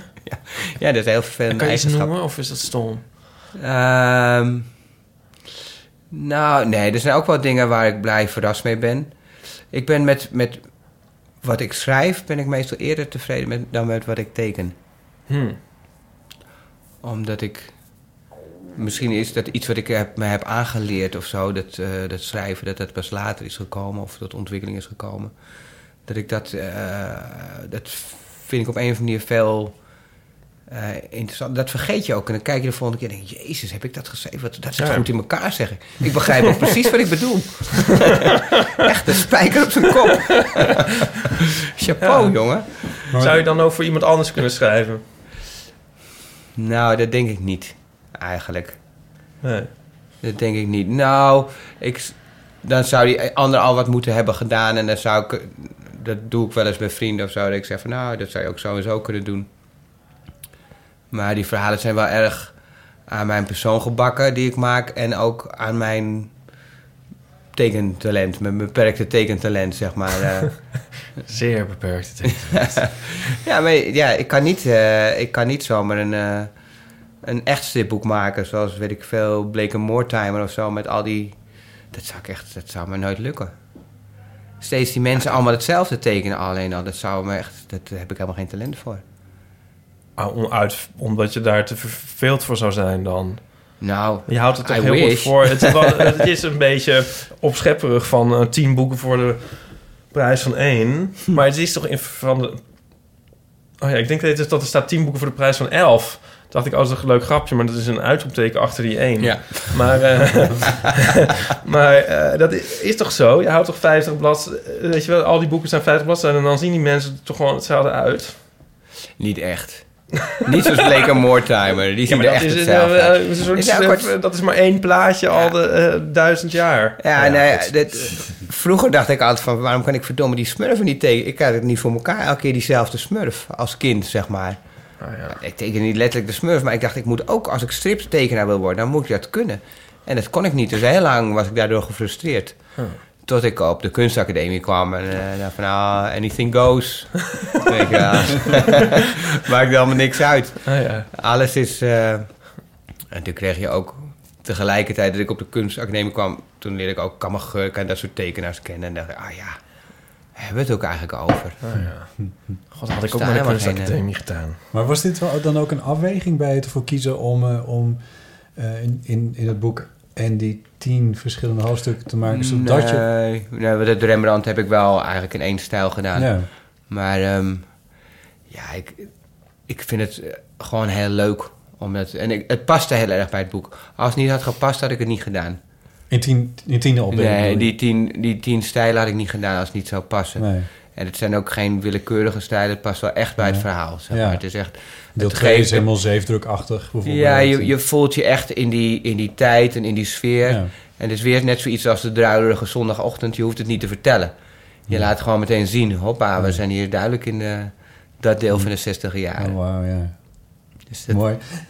We hebben nog een vraag binnengekregen. Oh ja. Ja. Van een bijzonder iemand, vind ik zelf. Maar hij stelt zichzelf voor. Hallo, Botte, Ipe en Tiep. Hier uh, Jean-Marc.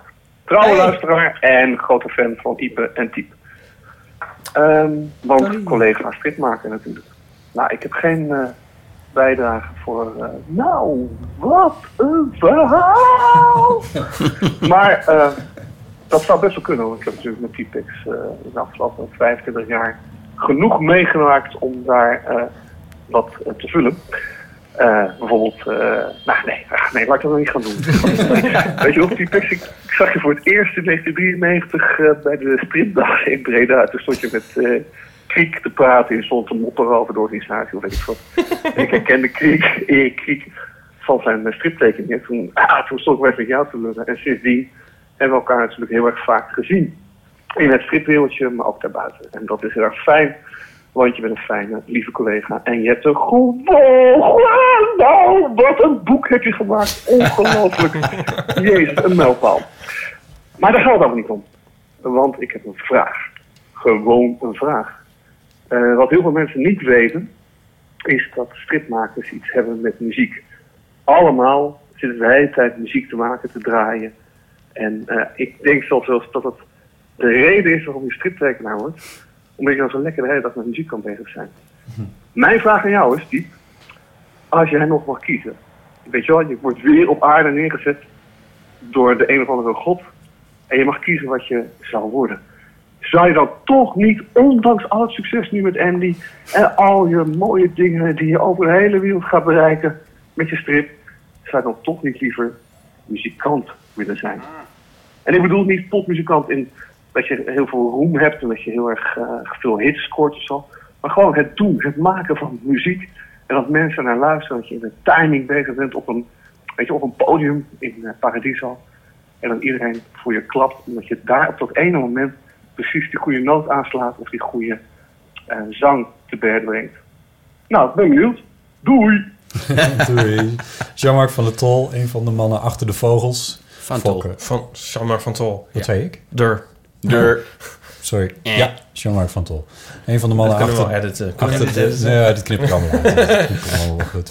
Achter Fokker en Sukker zeg ik er nog even bij. Ja. Ja, eh, overigens, dat was waar ik jou voor het eerst ontmoette. Want, of dat, maar in ieder geval toen zij, eh, wat is het, een maand geleden... een soort 25-jarig jubileum vierde met een plakkaat... wat aan Ja. een muur ergens in de Amsterdamse binnenstad werd geopend. Eh, toen was je daar ook bij. Ja, Leidse, Lange Leidse dwarsstraat. Ja, daar in het ergens. weet ik eh, nooit, ja. Nee, de- daar ergens, ja. ja. In die hoek. Eh, maar zijn vraag, en die vond ik heel erg leuk, is... eh, zou je niet toch liever, dat was specifiek Ja. de vraag, muzikant zijn? Daar slaat onze lieve vriend natuurlijk de spijker op zijn kop. Want dat is... eh, ik, ik moest... eh, en ik moet allemaal van die biografietjes schrijven en zo nu. En eh, eentje daarvan begint inderdaad... omdat ik geen popmuzikant kon worden... ben ik maar tekenaar geworden. Eh, daar heb ik inderdaad geen enkel talent voor, voor muziek maken. maar echt helemaal niks. Geen ritmevoel, vals zingen en alles. Nee, ik, op mijn 18e jaar mocht ik één cadeau uitkiezen... omdat ik, mijn 18e verjaardag, omdat ik... en mijn eindexamen had gehaald en mijn, en mijn a- toe was gelaten op de tekenacademie en weet ik veel wat. Was wat Alles was goed, dus er, moest, er mocht een, cadeautje. Dus ik mocht bij Keurkoop een elektrische gitaar Yes. uitzoeken. Yes. En dat heb ik dan, nou, daar heb ik hopeloos op zitten. En het was echt vreselijk. Die heb ik heel lang gehouden en op een gegeven moment heb ik hem weggegeven. Ah, Of eigenlijk uitgeleend en nooit meer teruggekregen. ja. Geruild er voor een, voor een eh, hoe heet zoiets, een, eh, zo'n projector. Zo'n, Beamer? eh, nee, waar je zo'n tekening op legt. Hoe heet het ook alweer? eh? Een lichtbak? nee, om te Overhead projecteren. Overhead projector. Precies, ja. Oh ja. Dat waren leuke dingen. Ja, daar deed ik tenminste wat mee. Met die elektrische gitaar werd het toch nooit Had wat. je versterker bij de elektrische gitaar? Ja. Ah ja, nee, dus dan zat je wel, eh Ja. is wel compleet. Nee. Nee, ik was, ik was er ook wel gelukkig mee dat ik hem zo in mijn handen had en weet ik veel. Maar het was, het was niks. En ik vind ook... ehm, als de, de, de mooiste tekening die je kan maken, kan toch nooit op tegen het mooiste liedje of tegen een echt mooi liedje. Vind ik. Ik vind muziek Ja. wel... Muziek is zo abstract, dat beroert zo snel... Dat gaat overal dwars doorheen, zeg maar. Dus ik ben wel echt ongelooflijk eh, muziekfan. Zoals elke tekenaar. Ja, Ja. want daar had. Maar daar, wil- daar Ja. wil ik zo zeker nog wat over vragen. Maar Ja. heb, heb je dat nog met een specifieke stijl? Want eh, voordat de microfoons aangingen... hadden we het nog eventjes over Reinier Baas. Ja, eh, Amsterdamse, jonge Amsterdamse jazzgitarist. ja. eh, die eh, twee jaar geleden, 2016... een, een prachtig album heeft uitgebracht. En dat was een opera rond een prinses... waarvan ik de achternaam niet meer durf uit te spreken Hm. op dit moment. Bombula... Oh, Discombu- is het? Disco Bombulatrix, ja. Ja, discobombulatrix.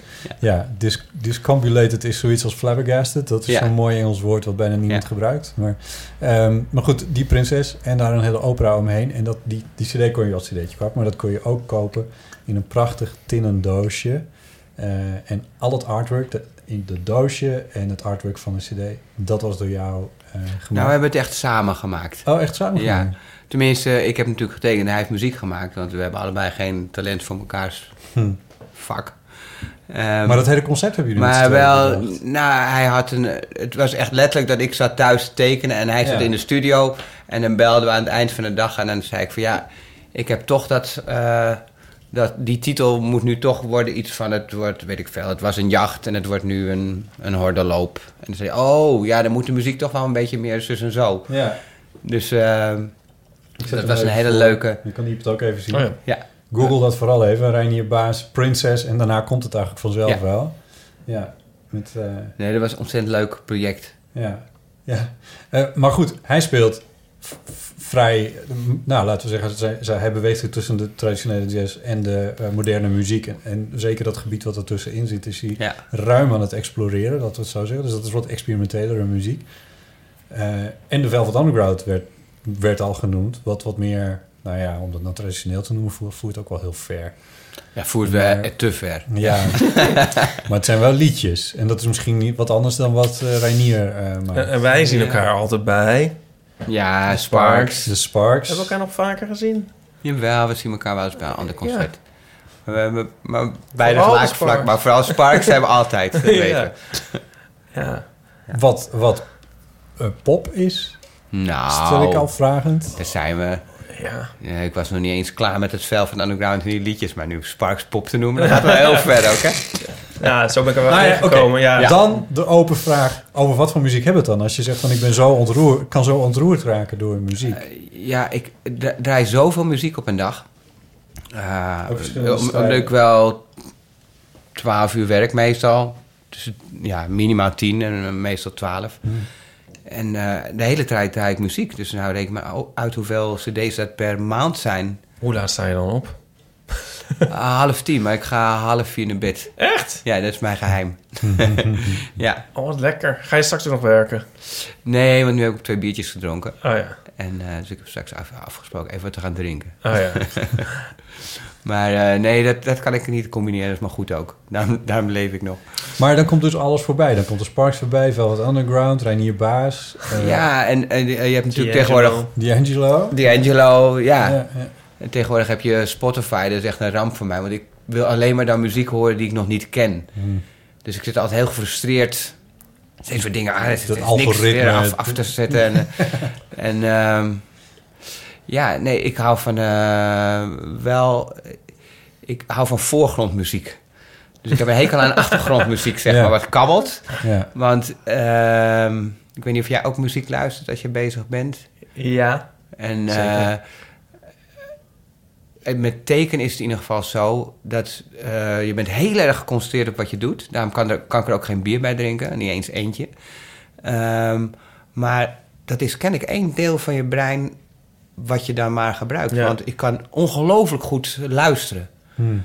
Echt, eh, het is zelfs zo dat ik nog steeds moeite heb met muziek met een slechte tekst. Omdat ik naar alles zo goed zit te luisteren. Ik zit het echt, eh, zoals wijn, echte wijnproevers wijn drinken, zo zit ik muziek te luisteren. Oh, zo zit ik niet hoor. Ik heb, Nee. juist, ik heb misschien wel meer als achtergrondmuziek. Ik merk wel eens dan is het af en dan ben ik helemaal uit mijn concentratie of zo. Dan word je een soort wakker. En dan kan je niet verder voor je een volgende cd hebt uitgezocht of zo, of plaat. Daar kan ik dan ook heel moeilijk over doen, van wat nu? En dan zet ik die aan en dan hoor ik het eigenlijk al niet meer. Nee, nee. Nou ja. Wat, ik, wat ik wel, eh, zeker de laatste jaren heel erg heb, is dat keuze van muziek. Daar word ik helemaal.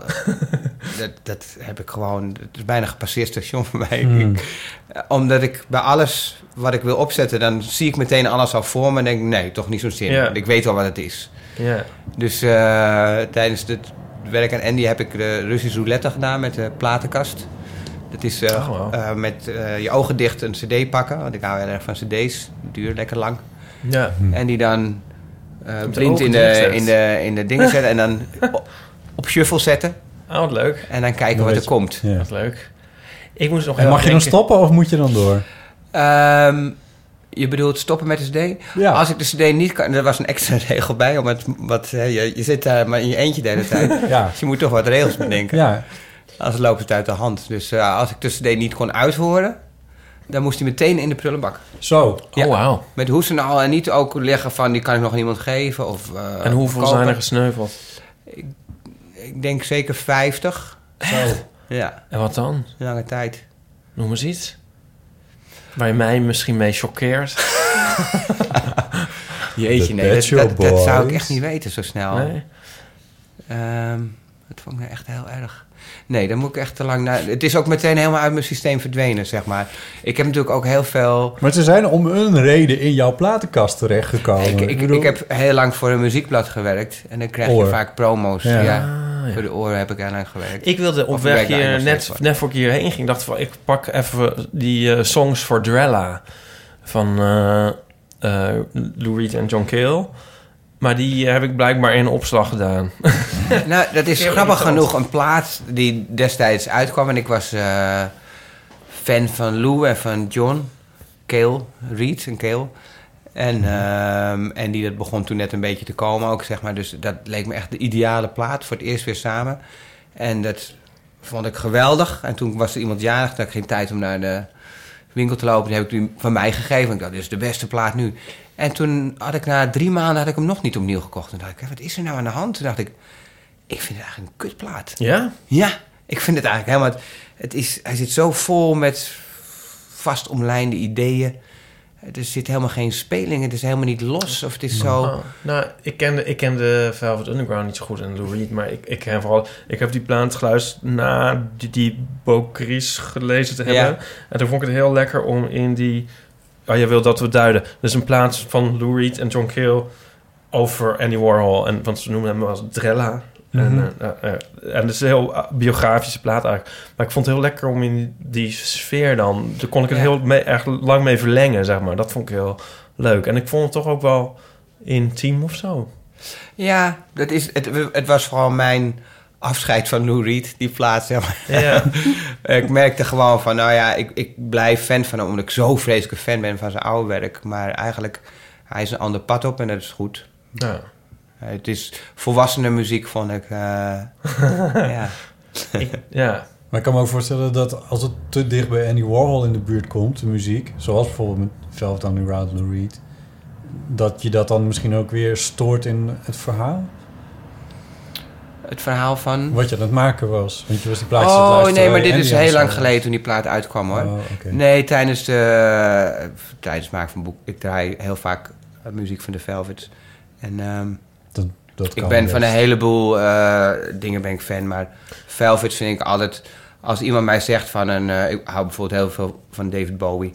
Als iemand zegt, oh, dit vind je mooi, want het lijkt net op David Bowie. Dan denk ik, nou, dan hoef ik het niet te horen. want het is toch altijd minder. The real thing of... Maar als ze zeggen, het lijkt heel erg op de Velvets, dan denk ik, oh, nou, laat maar eens horen dan. Omdat het een, het is een soort muziek. Ja. En dit, eh, dat is gek genoeg. Ze hebben iets wat ook door anderen gedaan kan worden, nog steeds goed is. maar Volgende die- week is die, is die boekpresentatie Oh, ja. eh, in, eh, op 7 november in Paradiso. Ja, goed dat je daarover Op het begint. moment dat we dit... Nou, Ja. Ja. Op het moment dat we dit opnemen is dat volgende week, zeg ik er meteen maar bij, 7 november 2018. Je weet nooit wanneer mensen dit terugluisteren. Eh, waarbij de, pop art extravaganza las ik, maar ook iets over Velvet Underground. Ja, die spelen zelf natuurlijk niet, maar Nee, die zijn bijna allemaal dood. ja. Ehm, maar ehm, er, er spelen acht bands, maar die spelen allemaal muziek van de Velvet Underground, maar dan op hun eigen manier. ja. En, ehm, en dat wordt dan. En die heeft destijds die eh, band zogenaamd geproduceerd. Dat was wel heel anders dan een normale productie, kan ik je vertellen. Maar toch is het zo. En eh, hij heeft ze ook gepresenteerd met eh, avonden, noemde hij eh AP. En dat stond voor Exploding Plastic Inevitable. En dat Ja. slaat helemaal nergens op. Nee. Dus daarmee heet die avond ook AP. Achteraf heb ik een beetje spijt dat niemand het begrijpt. Eerst vond ik dat grappig. maar goed, deze kan, ik er nu, kan ik er nu nog uitleggen. precies. het, is, eh, het is muziek van de Velvet Underground door eh, een aantal van mijn favoriete Nederlandse bands. Maar er zit vooral heel veel omheen. Want dat deed Andy ook. Die eh, ging dat dan... die muziek was ten eerste niet zo van de tijd. Het was eigenlijk...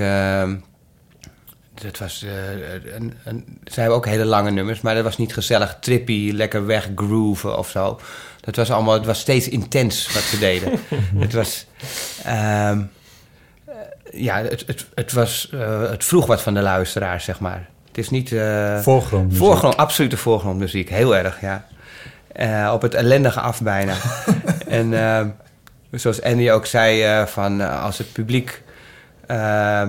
na, als je ziet dat het publiek na anderhalf uur tevreden is, geef ze twee uur. We always want the people uh, leaving demanding less.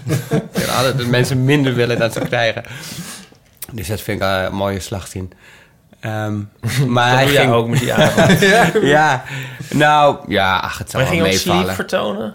Wat zeg je? Sleep ging je vertonen, toch? Sliep in de kelder, maar dat mogen we niet zeggen, want daar Oh, heb geen officiële toestemming nee. voor. Oh, dat gaat niet door, mensen. ja, het gaat wel door, maar het is ni- niet officieel. En ehm, Het is toch leuk dat die eens nog eens een keer vertoond wordt, lijkt me. Ja. ja. met slaapgelegenheid erbij. Ja. En eh, er zijn allemaal artistieke dingen. Heel veel eh, visuele dingen. Eh, Hansje van Halem, die de eh, artwork nu doet voor Lowlands. Een soort eh, digitale psychedelica. Heel erg goed. En wat ga je eh, dan zelf doen die hele avond? Ik ga genieten. Met een biertje in je hand, gewoon sta je daar gewoon. Ja, ik ga niet signeren. Maar ik ben er wel de hele avond. En er zijn wel... Ik maak ook filmpjes ervoor. Bescheiden. Hele bescheiden, lullige filmpjes. Maar alles is wel... Maar je doet eh, weer een, maar dit is een waanzinnig ambitieuze avond. Gewoon een Ja. paradiso met een enorm programma. Ja. Ik ben ook overal... Het is ook echt allemaal... Van A tot Z allemaal mijn keuze, zeg maar. Ja, Dus dat het is, is... waanzinnig. eh, het is bijna... eh, het is bijna of ik het curateer, Ja. zeg maar. ja. En zijn daar nog Ja. kaarten voor? Ja, vast. nog nee, er zijn, er, zijn nog makkelijk kaarten te krijgen. 7 november in Ja. Paradiso. Maar ik hoor net en dat de laatste kaarten er nog zijn, dus boek- is het boek- bestel is het- snel. Is het, is het boek wel te koop daar bij gelegenheid? Ja, eh, de, eh, ik, ik signeer, ik ga morgen ga ik eh, een heleboel boeken signeren van tevoren. Oh ja. Want eh, ik heb wel eens, ik, ik heb wel eens eerder met, met de, de presentatie van Rembrandt was ook in Paradiso, maar toen was het een beetje geïmproviseerd met bevriende bandjes. En toen ging ik ook signeren. En toen had ik een beetje, eh, ja, vond ik het jammer dat ik eigenlijk kon niet echt er heel erg bij zijn. Hmm. Ja. En dit is nou echt een avond, dit is mijn ideale avond. ja, het is een soort woensdag. li- live zomergasten. Ja, maar dan met muziek en kunst en alles eigenlijk wat ik leuk Ja. vind. En dus ik, ja, ik vind het allemaal vreselijk eh, opwindend. En daar wil ik gewoon niks van missen. Nee, Nee, wat gek. nee. Ja. Iedereen daar naartoe graag. Dit is toch een beetje muzikant zijn. Dat je dan een paradies Nou, ik moest eraan denken toen je het zei, ja. Ja, en eh, daar ben ik ook, net zoals jij zei, van die Angelo willen zijn. Dan denk je, jeetje, maar dan zit je daar met al die frustraties. En, en ja, wat jij mooi vond, is dat alles gebeurde op dat moment. Een soort van, eh, dat alles in harmonie, zeg maar, zo gebeurt. Ja. En het centreert zich om jou. Dat is heel mooi, maar ik vind, om dat te zien, vind ik eigenlijk nog mooier. Om het publiek bij te Ja, dus ik ben er wel achter gekomen dat ik eigenlijk een waardeloze muzikant ben. Ik ben gewoon echt een, een, een fan, een liefhebber. Ja, Veel meer. ja. Maar ja, het is natuurlijk, ja, eh, alle meisjes verliefd en dat soort dingen. Is natuurlijk ook wat voor te zeggen.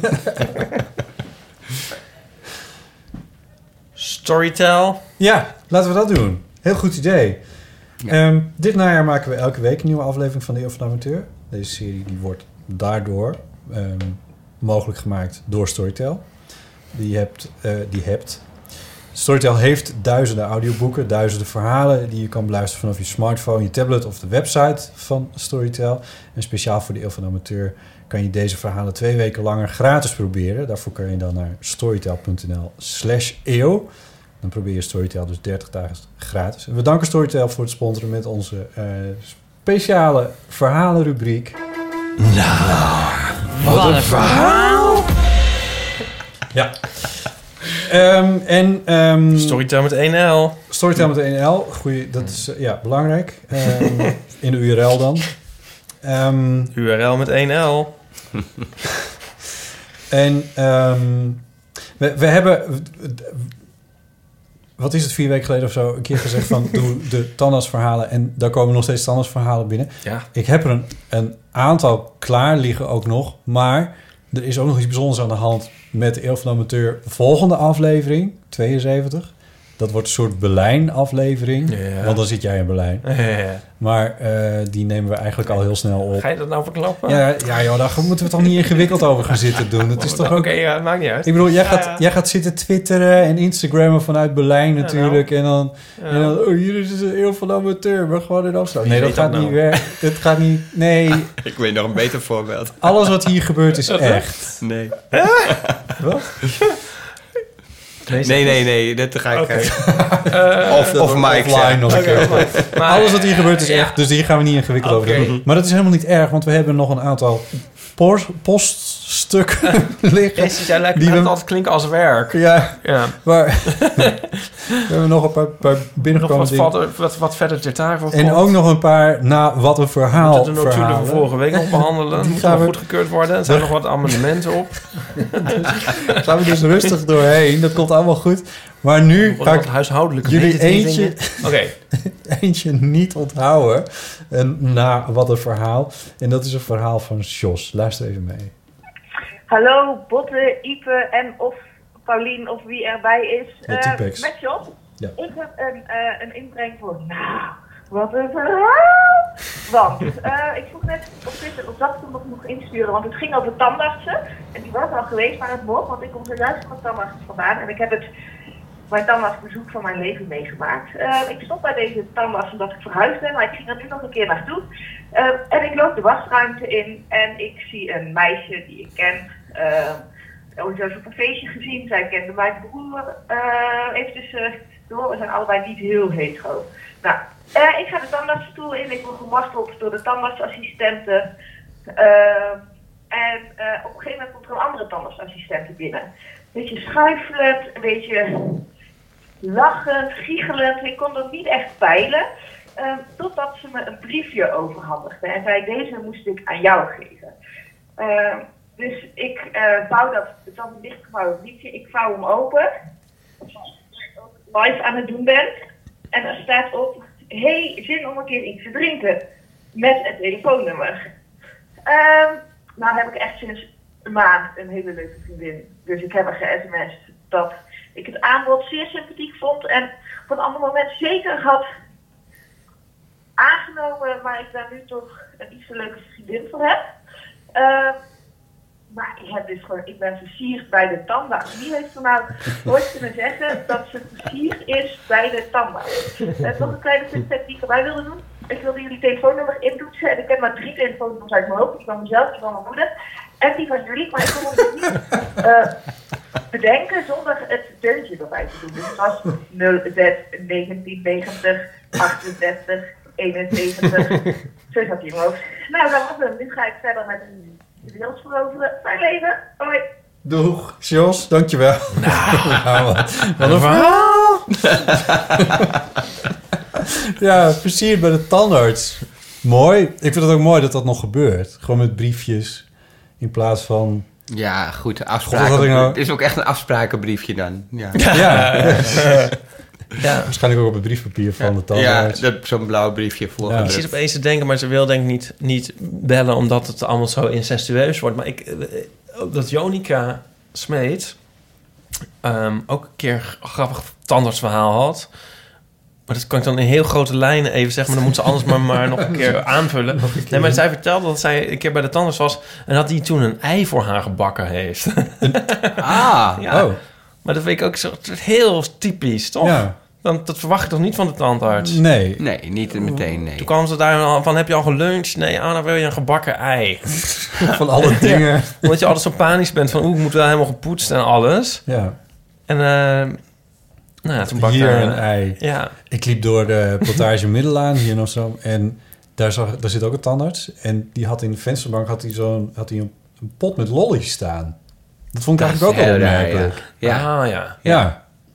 Mijn Ja. tandarts vertelde dat... ze- Dat is wel eh, klantenbinding natuurlijk. Ja, ja, precies. ja, maar... Ja, het is goed voor een beugel en dit is goed voor... Ja, ja, zo. Ja, ja, precies. Je eigen, Caries en... ja, eh, je eigen ja, klanten ja. creëren. Ja. Mijn tandarts vertelde dat haar eh, zoon of dochter ehm jarig was en ging trakteren. En die wilde dan in de klas jawbreakers trakteren. Oh, mooi.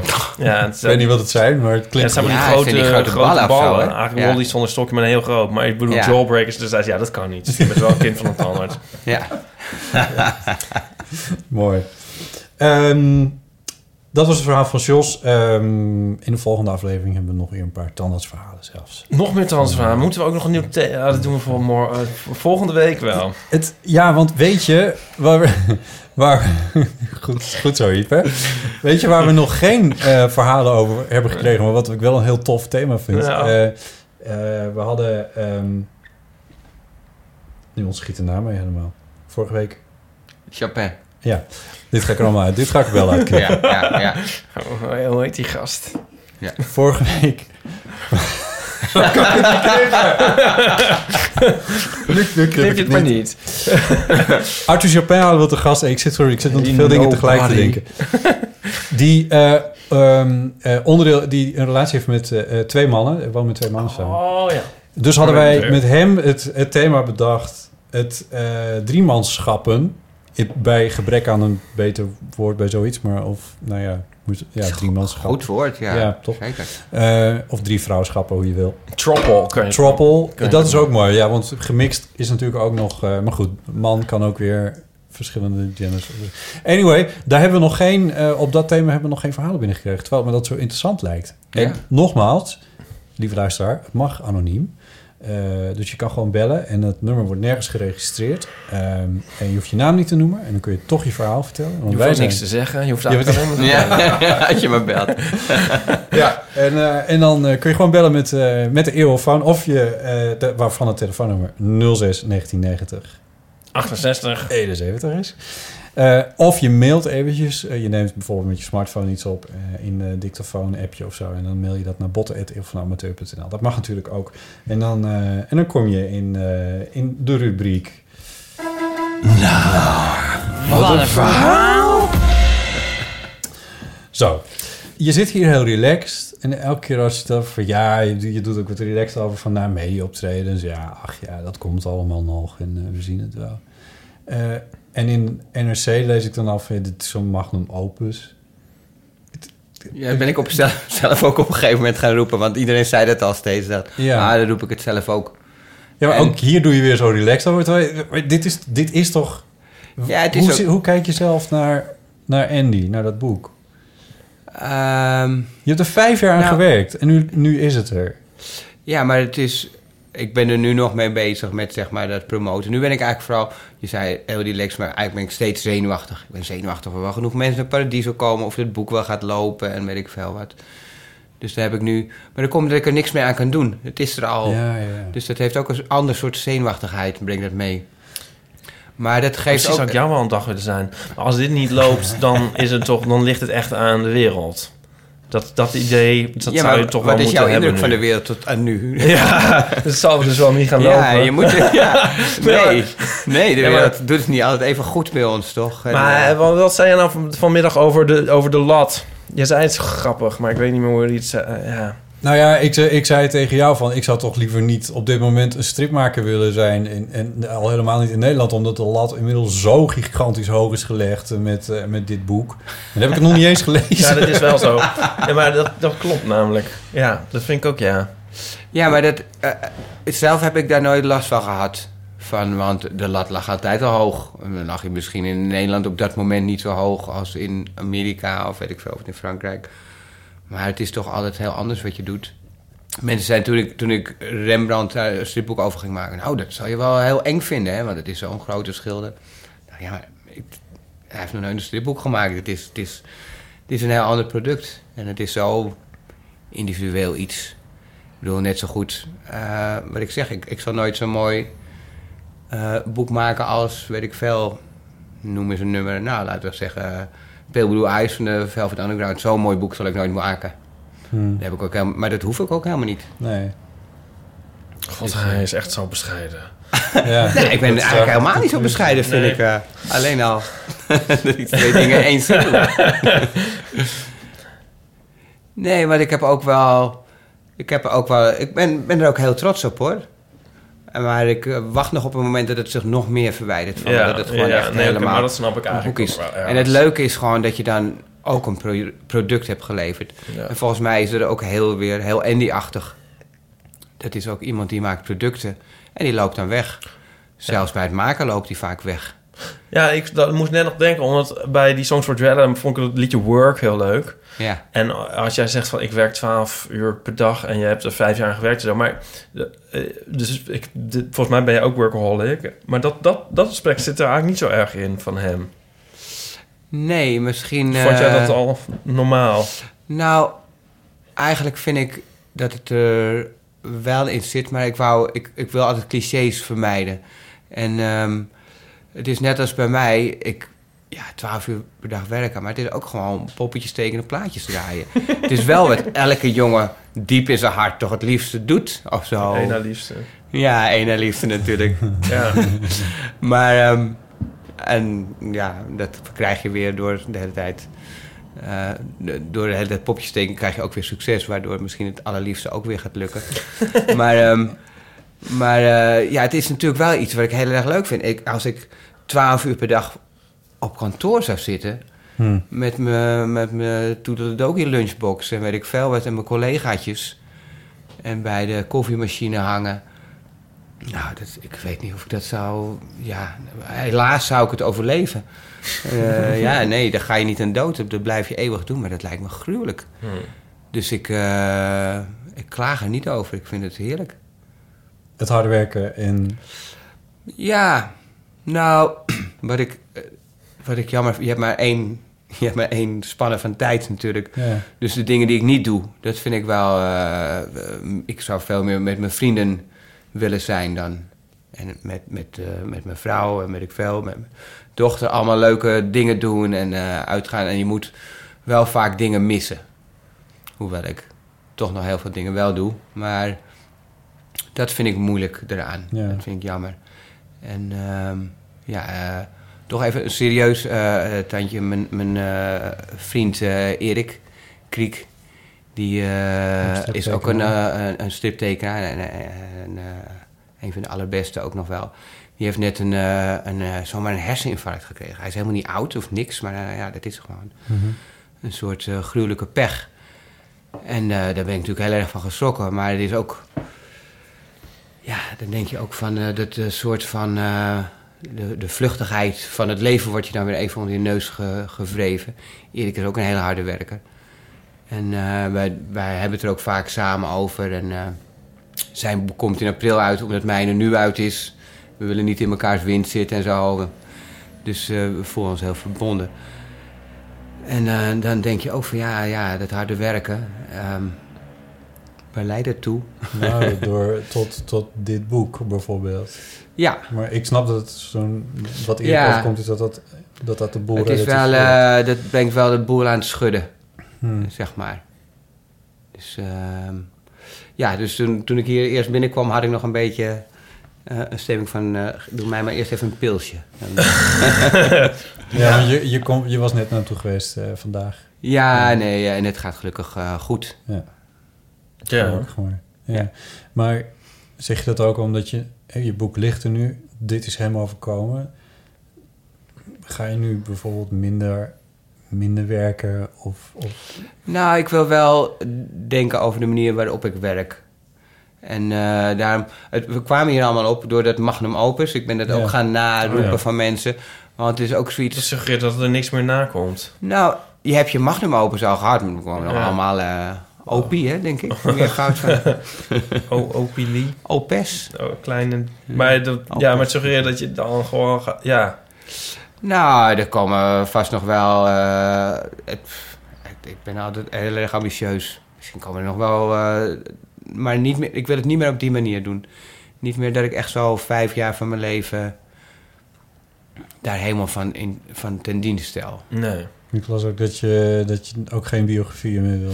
Dat sowieso niet meer. Nee, dat is echt... Nee, maar dat is niet zo omdat ik er eh, genoeg van heb. Ik denk gewoon, als ik dat nog een keer ga doen, dan val ik in herhalingen. Dat is gewoon. eh, en dan, weet je wel, dan, nu heb je al mensen.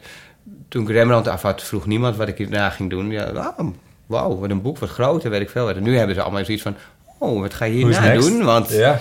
dan denken ze, oh, dat wordt weer iemand. En dan, eh, ja, dat vind ik helemaal niet aantrekkelijk. Nee. Wat ik toch moet vragen... Ik vind het een beetje een rare en lastige vraag. Ben- Misschien kan je er heel kort over zijn, maar... Ik vind het dus heel knap hoe je je hebt verplaatst in een homoseksuele man. hey, dat is, weet je, ja, ja, het is natuurlijk niet helemaal belachelijk dat jij dat vraagt. maar het, het, ik vind het vaak zo bevreemdend dat niemand daarover begint, inderdaad. Nee? Het is een vreselijk eh, tegen mijn homo-vrienden, of vooral eentje in het bijzonder, zei ik al toen ik ermee bezig was. Nou, het wordt ook een goed homoboek. Ja. Ja. Het is eigenlijk helemaal van A tot Z is het gewoon Ja. ook. Ik zag wel een aantal eh, getekende piemels in diverse staten. Ja, daar beginnen veel mensen over. Ja, maar En dat vind ik grappig, want er zit er helemaal niet zoveel in. Ik Oh, heb nee, al dat een paar keer toevallig de juiste pagina's opgeslagen, Ja. maar goed. Ja. Maar eh, eh, over titel hoor je nooit iemand. Nee. Maar ehm, afgezien van dat. Hè, eh, Oh, ik vind het een aanbeveling hoor. Ik ook, Nee. zeker, zeker. Ja, meer piemels, tuurlijk. Maar, ehm, maar ik, ik moest er inderdaad over denken. Want ik dacht van, nou, dit is toch eigenlijk... eh, eh, het zou eh, een... net zoals Andy eigenlijk, wat me ook vaak verbaast... is helemaal niet zo'n homo-icoon. Nee. Terwijl al zijn werk is Ja. ervan doortrokken. Van de allereerste tekeningen, zelfs toen dat nog helemaal niet kon. Ja. En, en met dit boek, wat dus heel erg over Andy gaat... Heeft ook, ben jij de eerste zeg maar, die erover begint zelfs. Maar ik vind En, dat wel, je, ehm, hebt daar wel, dat, vers- je verschuift het wel daar meer naar, naar. Dat vind ik dus heel Oh, goed. God, Ipe, sorry. Sorry dat ik je in de reden val, maar je, je, je, je zet er... Wat was het nou? Gisteren of zo zet hij een plaatje op, op Instagram. Ja, nee, ik ging zeggen, ik had één plaatje in een Instagram story van... eh, Dat kwam hier uit. Dat, weet, dat wist ik dus helemaal niet, maar goed. ja, dat kwam hier uit. Dat is heel grappig. eh, ehm, Ja, dat is niet alleen heel grappig, maar de, het, echt mijn hart.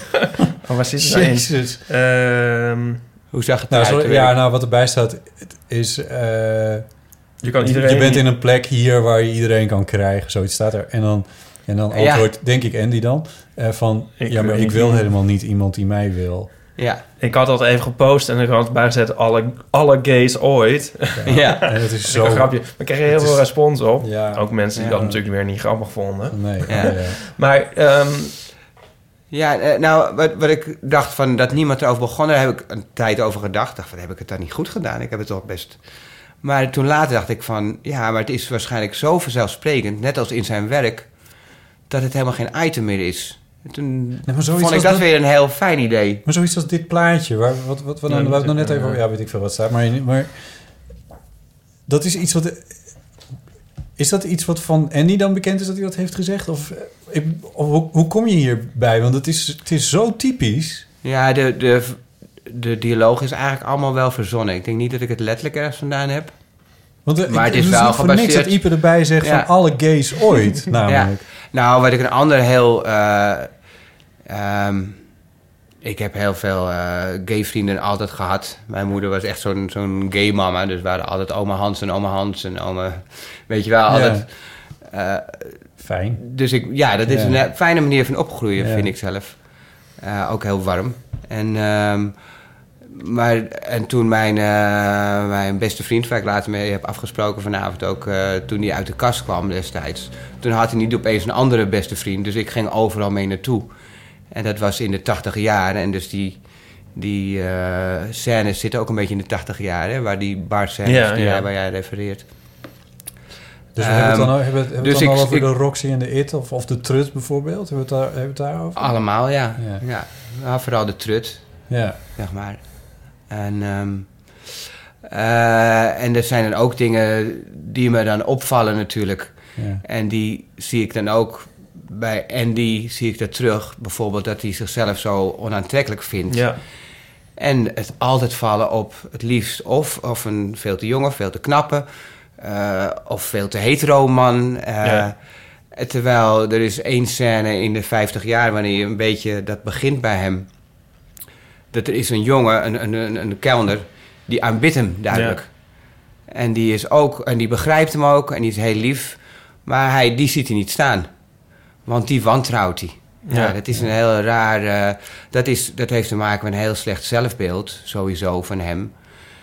En ja, zeker in die tijd is het natuurlijk ook... eh, hij komt ook nog uit een religieus familie. Ja. Dat, dat eh, ja, er zit ook een soort zelfontkenning bij.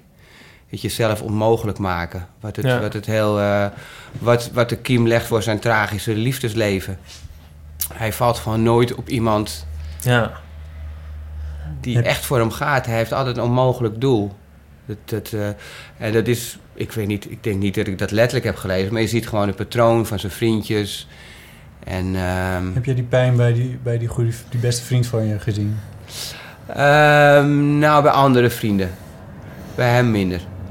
bij hem. Maar Maar, het is wel iets wat je vaak tegenkomt hoor. Wat ik echt heel vaak, en nog steeds natuurlijk. Het is helemaal niet iets, zelfs in deze, laten we zeggen, liberale tijden. Ja. Is Ja, toch zeker. nog iets wat een beetje. eh, ja, het is niet, ook, niet alleen voorbestemd aan de homo's, maar het is wel opvallend.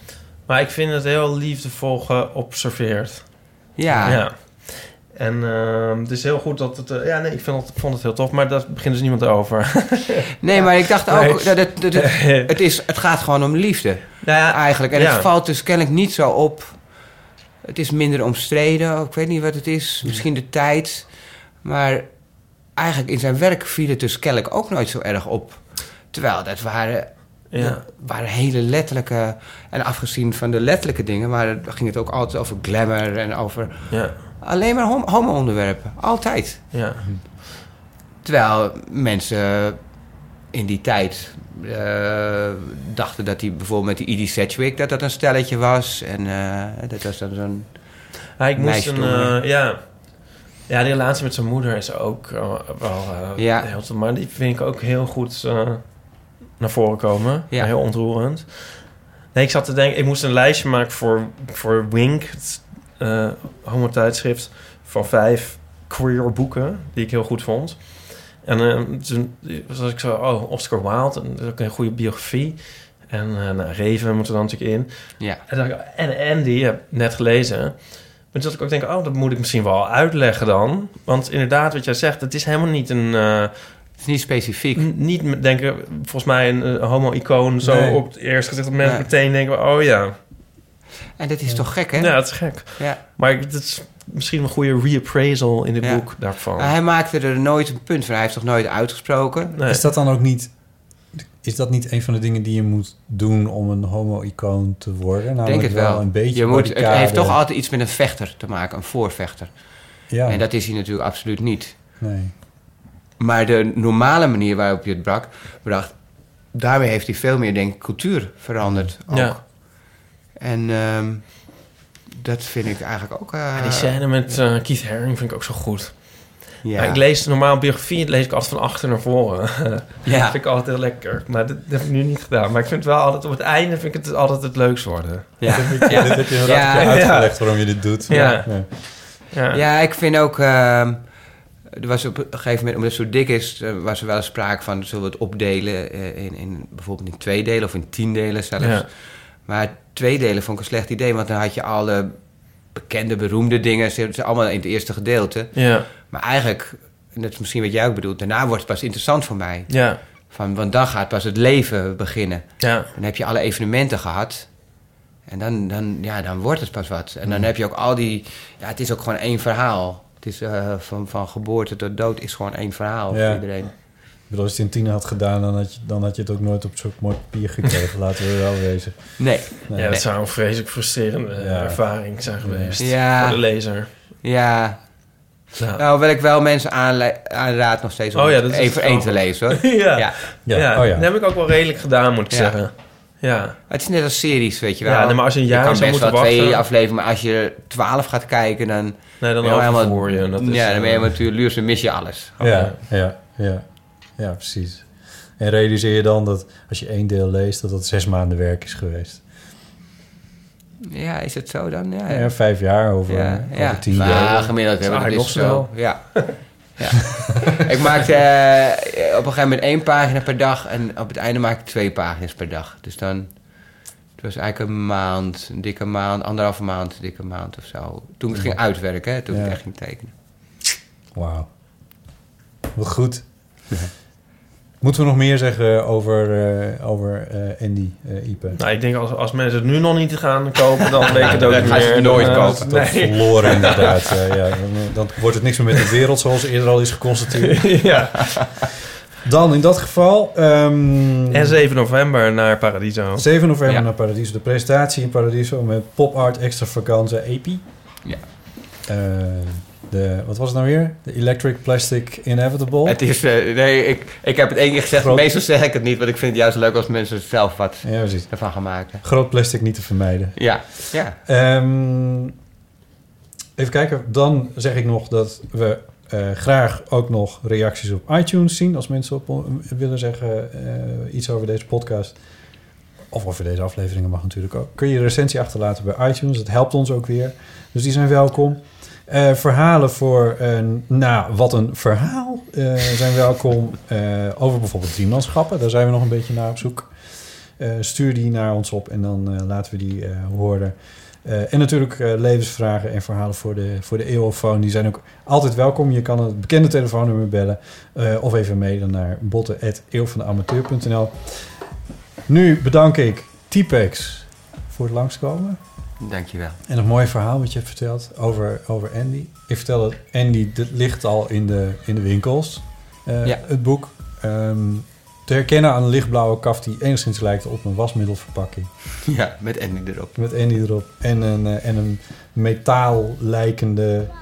Ja, ik blijf het fascinerend vinden, die, eh, dat papier aan de buitenkant. Het is, het, is, het is een prachtig boek en ik sloeg het vanmiddag even open. En toen, eh, da- toen zei ik van, oh ja, oh ja, maar dit, dit, dit, dit, dit is, geweldig. Nou ja, goed, ja, Ipa, je hebt je reactie al gegeven. Jongens, jongens, fantastisch we weten Ja, het. nee, ja, ja, ik begrijp dat je dit wat, wat verlegen maakt, maar...